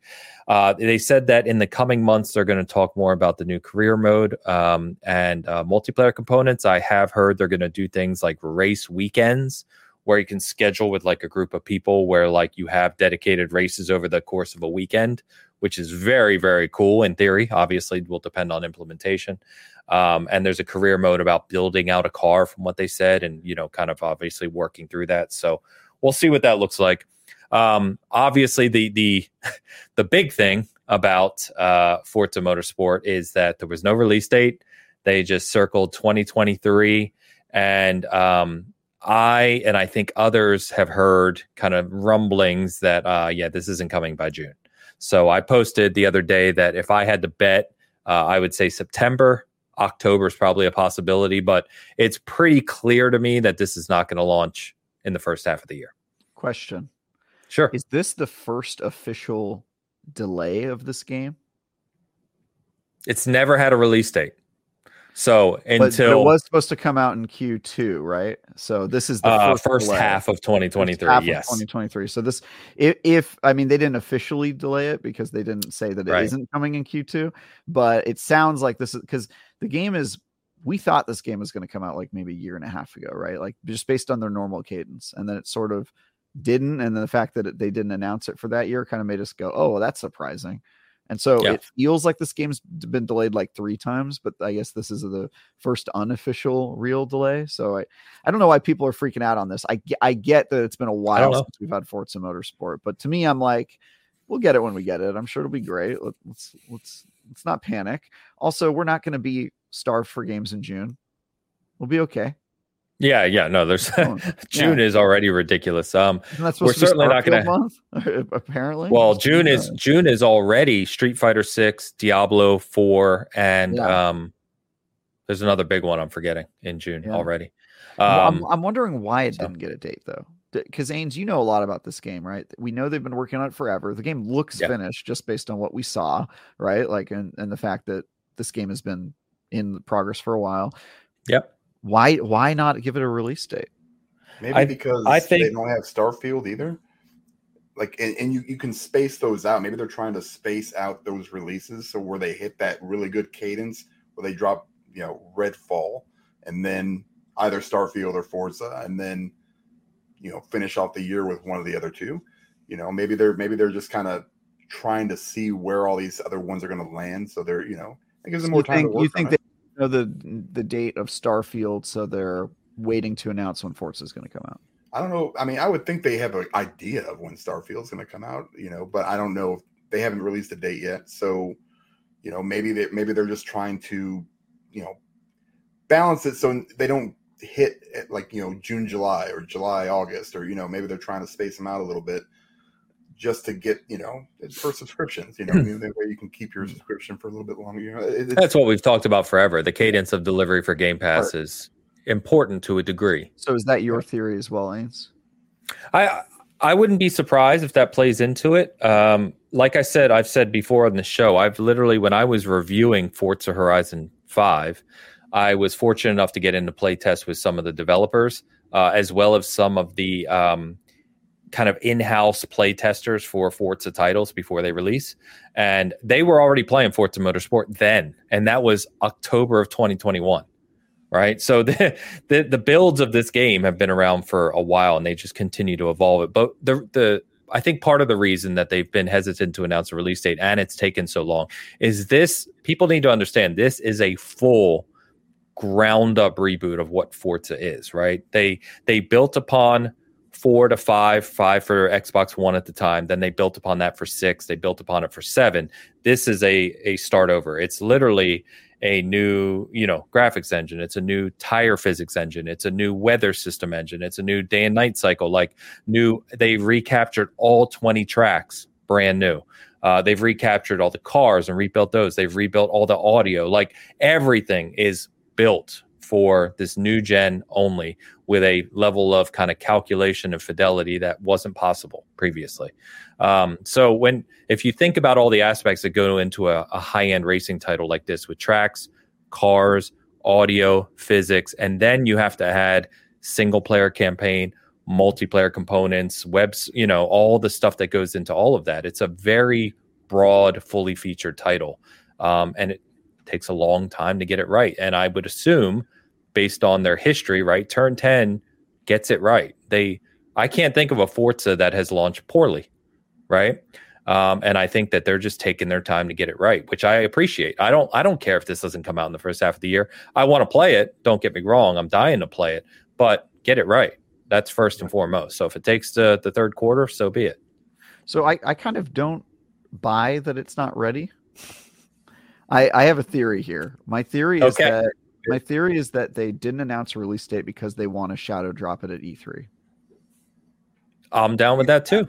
I, I, I, I think I think they, I, I, think they want us. To, I think I know. I, I also doubt it because it's such a big title and they always make a ton of money on pre-orders and yada yada.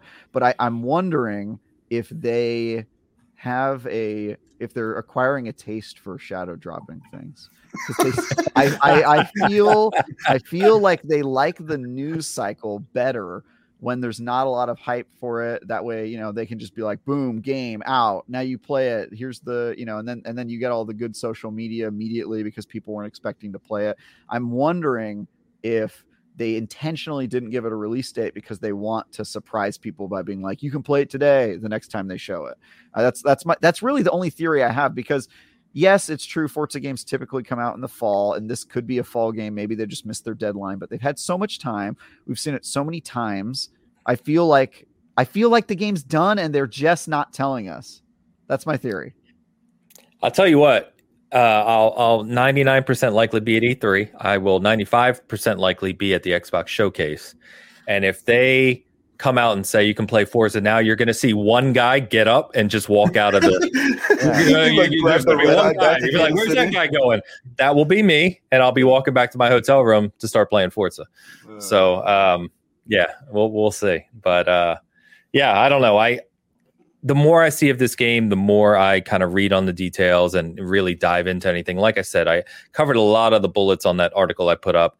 Um, it, it's it's pretty incredible, and if they nail if they nail the online component right so that people can structure things properly and they nail the the new physics stuff which is obviously sounds like they're going to they're going to have a huge huge hit on their hands um, and i think the fact of course that because of game pass so many people can just try it who might not have otherwise bought a sim racer you know at full price um, this i think this is going to be a big one so i'm pumped about it all right well here's a big question does this game assuming that everything that we've just talked about hits it's the most amazing yeah. racing game ever. Does it break through and get nominated for Game of the Year at the Game Awards? Never. no, no, really? I don't think Never. it does. They give it their Trust own category. Me. Best sports racing yeah. game, Dan. They do not care about racing games at the award.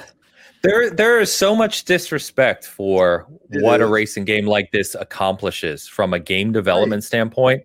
That's I, it, it, drives me crazy every time. But no, and, and then even to double down on that, Dan, right? Like we know what types of games typically win game of the year, right? Either it does something absolutely extraordinary or it's narrative, you know, based action game, right?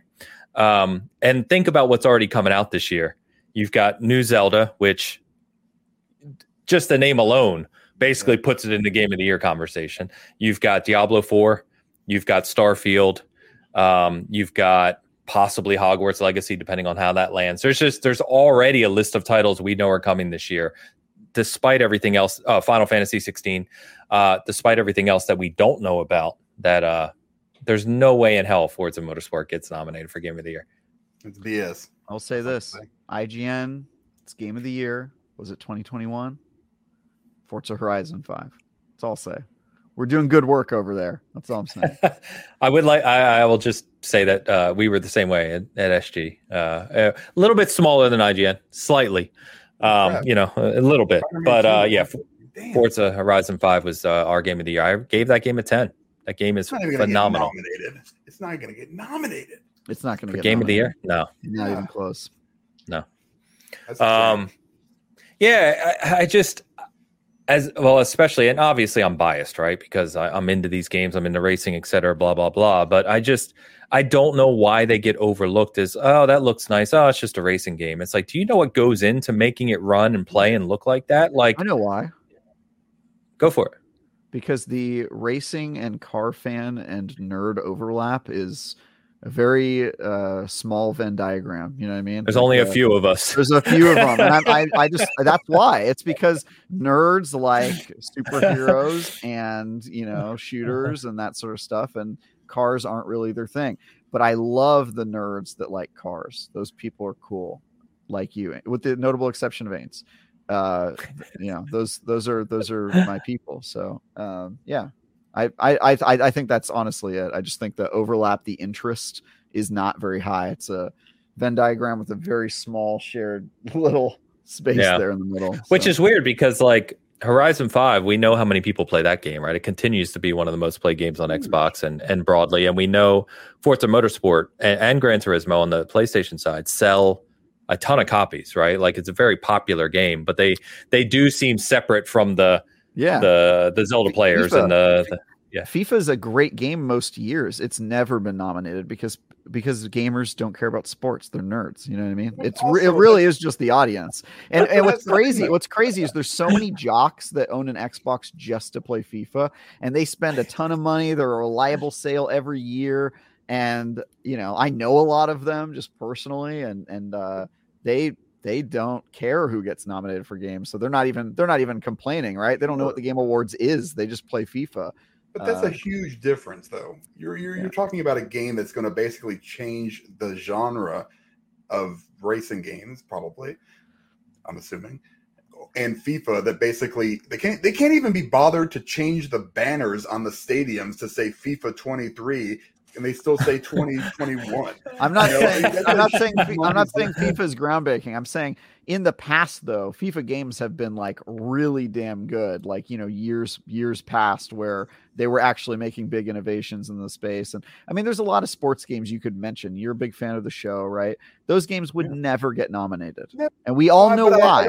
we know why, right? Because yeah. they're the same game from the year before. That's the but problem. At some point they were original. We can agree on Not that, right? Really. you know, they, they just I don't, I don't know what to say here. All right. They just continue to add stuff to it. Listen, I mean, I, like Madden. Wait, know, wait, wait. Do I get to use this? Wait, is Midnight Jury still in the chat? Do I get to use this? Bam. There's no, there's no comparison between a game like Forza Seven or Forza Horizon Five, for example, which again they continue every release they release, they change it. They change the the the the just the uh, you know what a game should be. Madden is you know, hey, you can you know you can celebrate a little bit different in the end zone this year. It's like you know, and that, and that's it. You know, or they they they hey, we got a pink ball for October. Who are you arguing cancer. against exactly? I, agree, I agree with you. I think I he's agree. arguing against himself yeah, at this point. I, I, think he's just venting at this point. I'm I'm I Jeff should charge by the hour. Am I your therapist? What is you're this? watching this, and I know you are. You know, come on, man celebrate technical achievements. You know that, that I absolutely agree with. By the way, I did not make a versus that is just Dan square. So it's just yeah. Dan against himself. Just move it up you need, to, you need to, replace your square with another square with Dan. So he's just fighting with himself. Yeah. Oh, oh, man. No. Nope. Uh, I did create those this week though. So now in case Travis wants to go, you know, we, yeah. we can go. You know, I'm ready. I'm Is there not one for you two? It's just you guys assume I'm going to be involved in the fight. Wait, is there, is there one for Travis? Why am I always picture? adversarial?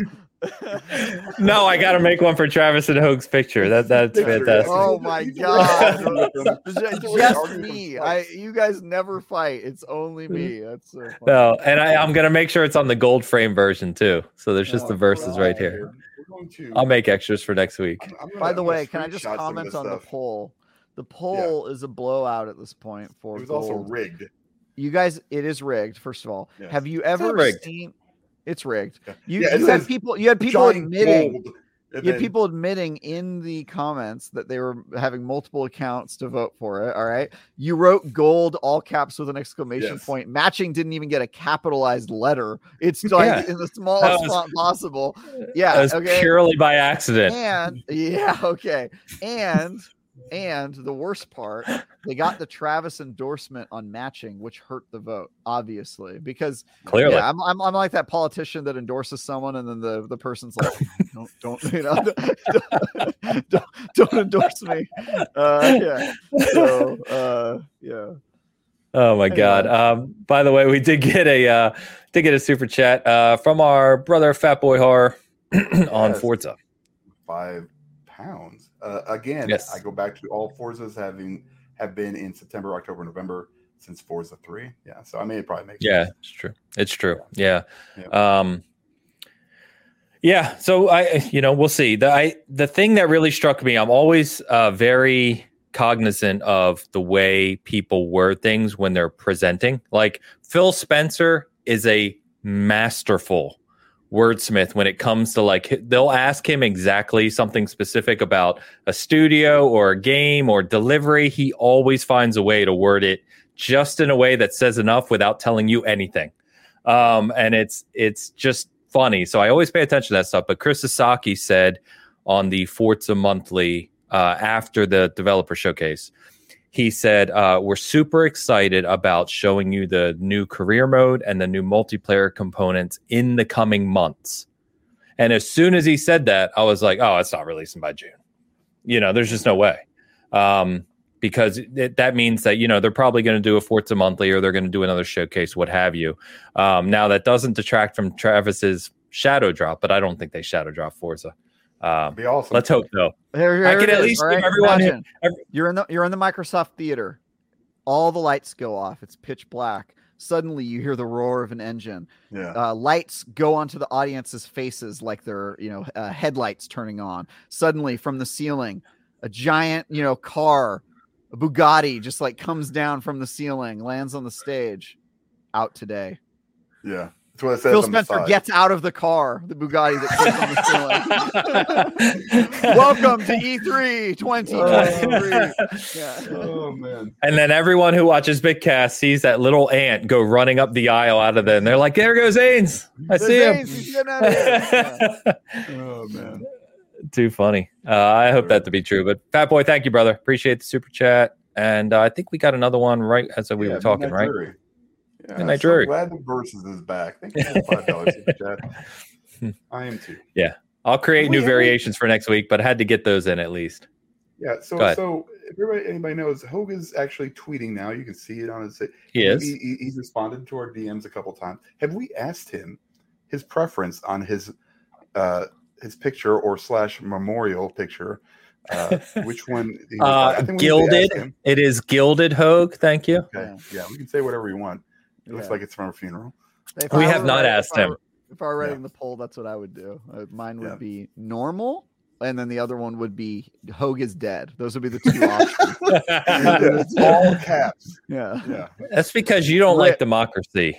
All right, we've had that, a that fair is, vote.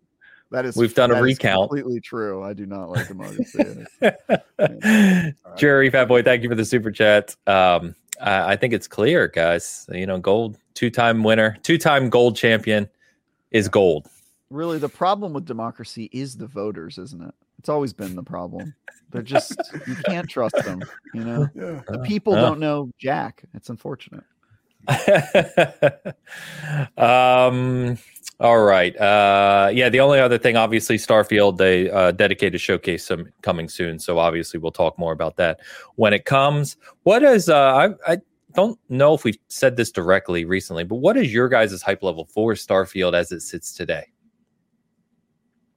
Uh, out of what? Let's just say. Oh, I mean, just yeah. I have the appropriate right level. The I, appropriate I think, yeah, I think, level. Yeah, I just don't know. And I mean, I guess that's the thing. You know, it's just like I love Fallout. I love Sky. I love I love everything these guys have done. You know, despite the bugs and stuff. So this seems super ambitious. I'm. I just want to see more. So I don't know, man. It's it's there's a lot of unknowns. I guess still with Starfield for me. I still don't even know what kind of game it is. So okay, so I don't get that. I, I, I don't get when people say I don't know what kind of game it is. We had a 30 minute presentation on it. How can you not know what it is? I, I just I just don't know 100. percent Is it Fallouty in space, like how people have said before? Is it Skyrim in space? You know, which I feel like kind of probably takes it down to a very low level. But I, I don't know. I don't know idea. Is it going to be 60 FPS? Tell me that. That's a well, sure. We don't we don't know that, right? We don't know the specific yeah. details around how the game's going to run, a blah blah blah. But I mean, the core details of what it is, the factions, the planets, the looting, the combat. Like we've seen all that. Yeah. Have we seen the combat? I don't remember seeing the combat. So well, yeah, we've we, have we have seen that. Yeah. Uh, I will say this. So much to pay attention, man. They've not they've not shown they've not shown as much as I think people are expecting. There's a lot of people, of course, obviously.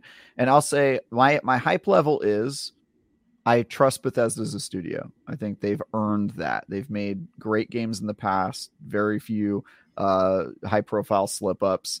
Um, all of their games have uh, that certain feel to them where when they come out they seem like they change things they change the industry a lot so i'm hyped purely from a historical perspective in terms of the actual game Nothing really. I, I like the studio and I trust that whatever they put out is probably going to be really cool. Um, but I I've not seen anything about this specific game that makes me like extra excited. They haven't sold me on this exact game yet. But you know, Fair Bethesda enough. proper, they're a great studio. So if you know anything about the games industry or about Bethesda, you probably have your eye on that because you're like, look, these guys yes. every time they release something, it shakes stuff up. But in terms of this actual game, we'll see. We'll see. That's I'm excited to see too. more. I think they're going to blow it up, right? When when they're close, when they actually have a hard release date, they're feeling confident about it. They'll do their usual PR blitz and they'll announce like so much stuff. Todd Howard will talk about the game for like three hours, and we'll all be like, "Oh my god, I need this game tomorrow," and then it'll come out in like three months or whatever. Because that's that's usually the Bethesda move. Um, but uh, I, I don't feel like we're there yet, and I, I don't think um, they even necessarily want that hype train moving just yet. I feel like they they they've got it right where they want it, and they'll ex- they'll hit the accelerator once they're uh, confident that that the game's going to come out and they they have stuff to show people. So we'll see. Okay, I should be reviewing that one. Um, I hope you are as well, Travis. That would be awesome. No, uh, what? No, come on. I, yeah, you get to review it because you own the site, bro. I'm not reviewing that. That's you know why I'm not reviewing that? Because on it. One of my coworkers is Ryan McCaffrey. You think I'm going to review that game? Zero percent chance, bro. Zero. What about Forza? What about Forza? No, not going to happen. I would volunteer Redfall? for it. Redfall? No, dude, I can't. Come on. That. The fact that I'm getting Hogwarts Legacy is insane to me, and it's only happening because everybody else is too afraid to review it. That's literally it. Fantastic. So, oh. yeah, love it. I hope they're making a Postal Five. Yeah. Oh God. Um, SpongeBob SquarePants, okay? That's the games I review. SpongeBob SquarePants, Cosmic Shake. You can see my review tomorrow morning. It's gonna be big. um I, I, I think about something like Starfield, right, from a review perspective, and think about how daunting that is. Like mm-hmm. that's going to be a ridiculously large game to try and review. I hope they uh, have that plan weeks in advance, but we'll see. Um, All right, so hype? we'll talk more about. What's your hype for? You never said. Like oh, my, my um, Forza Seven for me is probably way way up here, and Starfield's kind of like right Forza Motorsport. You mean Seven's yeah. the old one? Oh yeah, not sorry, uh, Motorsport. Yeah. Um, it's uh, it's kind of funny. I, w- I would think Starfield and Forza are pretty similar for me uh, in the sense of Forza.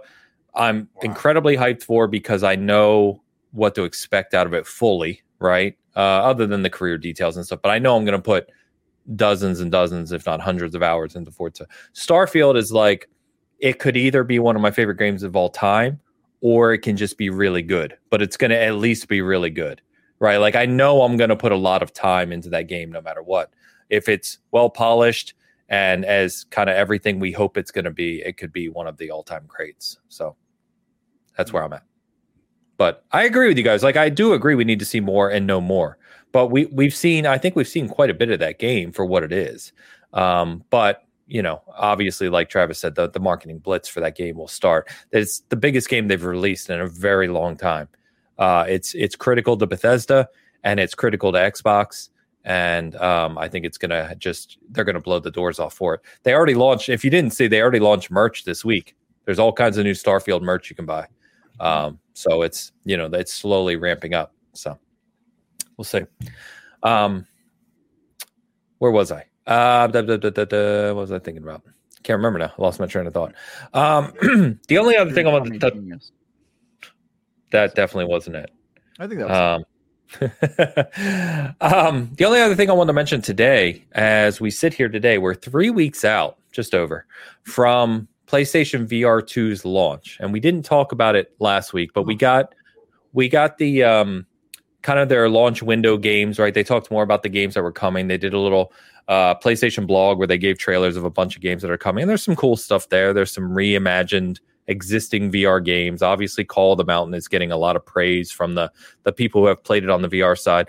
But is it surprising to you guys, anyone in chat as well, anyone listening, surprising that we're three weeks out, we haven't gotten like a PSVR two state of play or something dedicated to really get people hyped for it? It feels like it's it's just kind of like coming and no one's really it's anecdotal, but no one feels it doesn't feel like there's a lot of hype.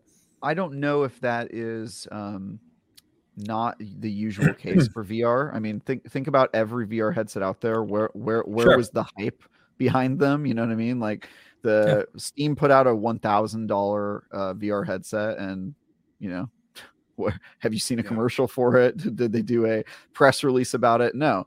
Um, I think uh, I think VR just tends to hit different. I think the people that are really in that community know how to find that news. It's kind of like you with Halo, and it's like you know everything about Halo, and you're like, oh yeah, I read the blog every week, and I pe- think that people in VR they have ways of getting news, but it's not really the mainstream thing that PlayStation is going to spend a lot of time talking about. I think once it comes out and they see some momentum, they'll talk about it. But it's a high end product for a very specific audience for people who own PS5s, which it itself is a niche market. People who own PS5s um, and have you know disposable income to drop on a really expensive headset. So I think they're probably doing the right thing by keeping it low key. It's going to be one of those things where you know you launch it you let the earlier adopters know how to get it and have some stuff for them but you really don't start talking about it boastfully until you have some games that are killer. And I think they need to show their killer apps first, and then they can then they can market it and be like, "Hey, it's expensive, but it's worth it. Look at this crazy stuff you could do." So I, actually think they're probably doing the right choice by not really talking about it until they've got um, some successes on it, and then they can start marketing it. It is a surprisingly humble uh strategy for Sony because yeah. they have they typically do not do that, right? Like they come out and they go, "Yeah, this is going to be the best thing ever," and yeah, you know, you should buy it for. And they're they're sort of not doing that, which I would like. I I kind of I kind of like that strategy. We'll see if they if they can um support it and, and and do that sort of thing. But I was happy with that list they showed of games. Uh, yeah, I, I, yeah, yeah. I think too. there were a lot of there were a lot of interesting ones on there. So yeah, I watched a lot of the uh, YouTube trailers. Um, they they released like 14 trailers in one day, and I watched a bunch of them. And there's some there's some cool stuff in there. Go ahead, Dan. It also might be a little tone deaf to like at the height of the, of the recession while a bunch of layoffs are happening to like advertise a six hundred dollar headset. Be like, yeah, they just released a two hundred dollar controller. I mean, I know, yeah. I know. It's just it's just crazy. Like the height of like luxury items. It's like you know, right, right. Everybody's laying off, and they're like, anyway, I know you guys can't afford you can't buy eggs right now in the country, but here's a here's a six hundred dollar headset. Just we'll trade a dozen eggs for PSVR two. yeah, um, for sure. yeah, I I don't know. Uh, go ahead, Dan. You were going to say something. I, I, just don't think. I think RJH in the chat said um, it, it's the, the probably the cost of advertising based on what you're gonna, you know, what the uh, what you're gonna get from that advertising probably doesn't make sense. You know, mm-hmm. especially with the high price True. point. So, so true. Think, actually, that, that's a good point, Dan, because they already sold yeah. their two million copies. Didn't they say it was like two million? Those are probably all gone. Yeah. So, who, who so, are they advertising to? Right. They're, they're not. Yeah. Why even say anything? Um, and that's great for them. You know, I hopefully it's a hit and it, it kind of brings it a little bit more into the mainstream. I don't know if that will happen. You know, but uh, hopefully it's awesome. I'm, I'm glad. I, I'm getting a little bit that you know I didn't. I mean, I, I guess I still can, but. Um, I'm starting to see the, these older games, you know, like getting updates. Like, well, we're going to update it for the PSVR two. I was like, well, there's yeah, a lot. Like, I guess, yeah, there's a bunch, you know. So I was yeah. just like, because that was one of my main concerns. It's like I have all these PSVR one games that I can't play on this new system, and then all of a sudden it's like, oh yeah, we're gonna. And, and a lot of the companies, a lot of the dev teams are like, yeah, we're gonna upgrade it for the new system. I'm like, well, shit. So now I'm in that like, grab it or you know you know, I, I need to call well, IOI and say, hey, you're going to update can, the Hitman one, which was pure trash, because damn. We can uh, do the same thing again. I mean, I'll have it in a few weeks here. You can always come over, check it out, yeah, see what you think. do that. So, um, the luxury of living close together. Um, yeah. yeah. I don't know. I, I, I see all the points, and I, I generally agree with everything you guys said and chat said, and it, it I agree that you know this is more of a niche item. It's not PlayStation Five Direct, right? Like something dedicated to PlayStation Five players, um, and all of them. So I, I, get all that. I just I don't know. I kind of expected you've got. It's a really nice piece of tech, right? Uh, it has the it has the ability to align itself with um, such a fast selling console, right? And, and community in the PlayStation sense. And it just feels I, I don't know. It just feels like they'd be talking about it more, but maybe that's just me. Well, if it is dead on arrival as Hoeg predicted a couple months yeah. ago, we'll have to put it on the screen uh, embroidered in a gold frame so that people know that it's dead.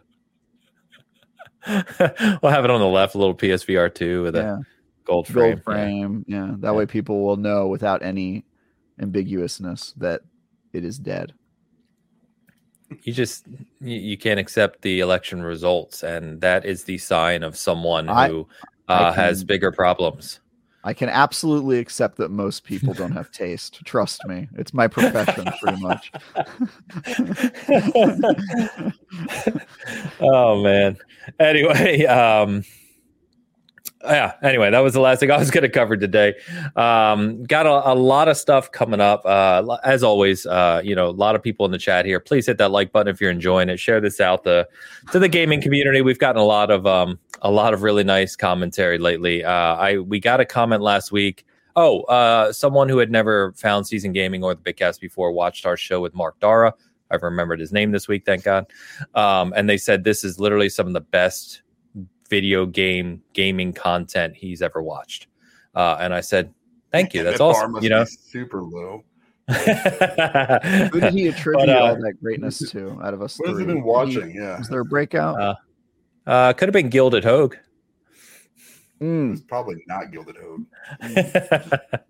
but uh, you know, comments like that are, are super appreciated, right? If you enjoy the it content. Um, yeah, it's it's really cool. So thank you for that. Um, we got a late super chat, Rob. I think you do this on purpose. I'm watching you over there. I can't um, wait to see Dan try to pronounce this. No, word. I can't even pronounce that word. Is that orate? Orate? Or mm. is that an hmm. A? Or what the hell word is that? Go ahead, Travis. Why don't you read this? No, because I can't no, read it's it. Fine. I, I literally can't. I, I, have no idea what the hell that word is. Is this, is this Hoeg Shadow account? yeah, the gold frame wins again in an entirely fair, non-biased democratic poll. How about that? What the hell is that word? I've never seen that word in my life. Aureate. It means uh, to be gilded, framed with gold. That's yeah. Why don't you just say gold? Sorry, Rob. he, was he was he was using he was gold using could be referring to just a color. He was no. referring to the uh he was using the vocabulary of someone who would have a gold picture frame. Right. Okay, so how do you pronounce that word then? Like Hogue. Like Hogue. Aureate. Aureate. Mm-hmm. Okay. Um, but it's yeah, there's a distinction there, right? It's not gold to color, as as Travis said. It's it's uh, gold kind of um, uh, not embroidered. I almost said embroidered. That's not right. Like gold layered.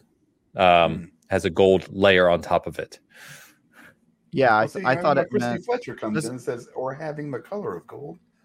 Yeah, yeah. I, my understanding was the word so means you... like to be like highly decorated. It's right. almost like a synonym for like gaudy is the way I've always perceived gaudy. Yeah, yeah. It's like it's like something that was you like sprayed gold on it because you're you know just a you know a tactless whore is how I would oh, describe oh. it. Yeah, Gecko's right. I described gilded, not aureate, uh, denoting yeah. made up or having the color of gold. Uh, yeah. Thanks, Rob, for the five dollars, and uh, uh, could you just say gold? But I think he was using that word to make fun of the people who voted for it. Maybe that'd be my interpretation be. of the word. I don't know. Yeah. Well, I'm going to go ahead and put it back up there since it, it won again. So, all right, let's go ahead and close this one out. Uh, it's been a great day today. Uh, Chad, thank you so much for hanging out with us as always. I uh, hope everyone has an awesome weekend. If you're listening to this later, as always, thank you so much. Uh, we've got a few things on the SG side. So, our review of uh, Hi Fi Rush is out there, got a review of Dead Space. Uh, I think um, the, our review of Dead Space is coming a little later because Zach, who's reviewing it, is like a Dead Space fanatic. He knows like all the lore of Dead Space, all the comics, the graphic novels. So he's replaying this and kind of doing the review from a perspective of someone who's a fanatic and and where the uh, the remake stands. So look for that either tomorrow or Tuesday, I think. Um, Power Chords out there. It's a little indie game. It's like a roguelite uh, card battler based around heavy metal, which is kind of crazy. So we got a review of that up as well. uh, Hogwarts Legacy. No, heavy no, it's a game. Movie. Based on you said based on heavy metal. No, like the, no, heavy like metal. The music, the, oh, genre. Music. Man, that was a good movie back in the back in the. it was. It was, was. Yeah. Was like, oh man, um, this is great. we got Hogwarts Legacy coverage inbound, uh, and then on the channel side, look for videos of a new statue I'm doing. Go figure. Um, and then, uh, like I said, more deeper kind of thoughts on the DualSense Edge as well. So, Travis, what you got, man? Um, yeah, you can read my review of SpongeBob SquarePants: The Cosmic Shake uh, tomorrow morning, uh, and then I've got oh, hmm, I have other stuff I'm working on that I can't talk about. Unfortunately, I'm still kind of in a dark period. Uh, not dark like depressing. Dark as in I'm going ghost. Um, but also depressing. Also depressing. Yeah, yeah. every part of my life is just implicitly depressing. Uh, but yeah, uh, my my the thing I'm working on right now that I can uh, tell you I'm working on is I'm reviewing Hogwarts Legacy. Uh, that review will not be live the next time we do Bitcast. I think the embargo lifts on the Monday after, so I will have beaten Hogwarts Legacy by the next time uh, we sit down here, but I will not be able to tell you anything about it, so don't ask me. Um, and uh, but yeah, soon uh, Dark Wizard Travis confirmed. I wouldn't call me a Dark Wizard. I would tell you that the Sorting Hat immediately threw me into Slytherin with absolutely no uh, question about it. So um, that makes sense. There you go. Yeah, there's that. So game um, sounds good so far. Yep, it's real. uh, I wear that with a badge, badge of honor, sir. Slytherin. Uh, anyway, um, yeah. So I, am working on stuff. Um, you can read my preview of Wanted Dead um, if you'd like, and uh, follow me on Twitter at Ty Guy Travis if you want to hear my opinions. If not, then don't. All right, I'll follow you. Thanks, yeah. Dan. No problem. you got one. You got one. got one. All right. All right. As always, thank you for hanging out with us. Thanks for tuning in and listening. Love the support. Appreciate all of you. And uh, we will be back next Sunday with a broader conversation on other releases and Ian Runkle, like I said. So it should be fun having, uh, he's never joined us on Bitcast before. Should be a hell of a fun show. Uh, hope you can tune in and join us live. Uh, until then, have a good week. We will see you next Sunday. McClunky.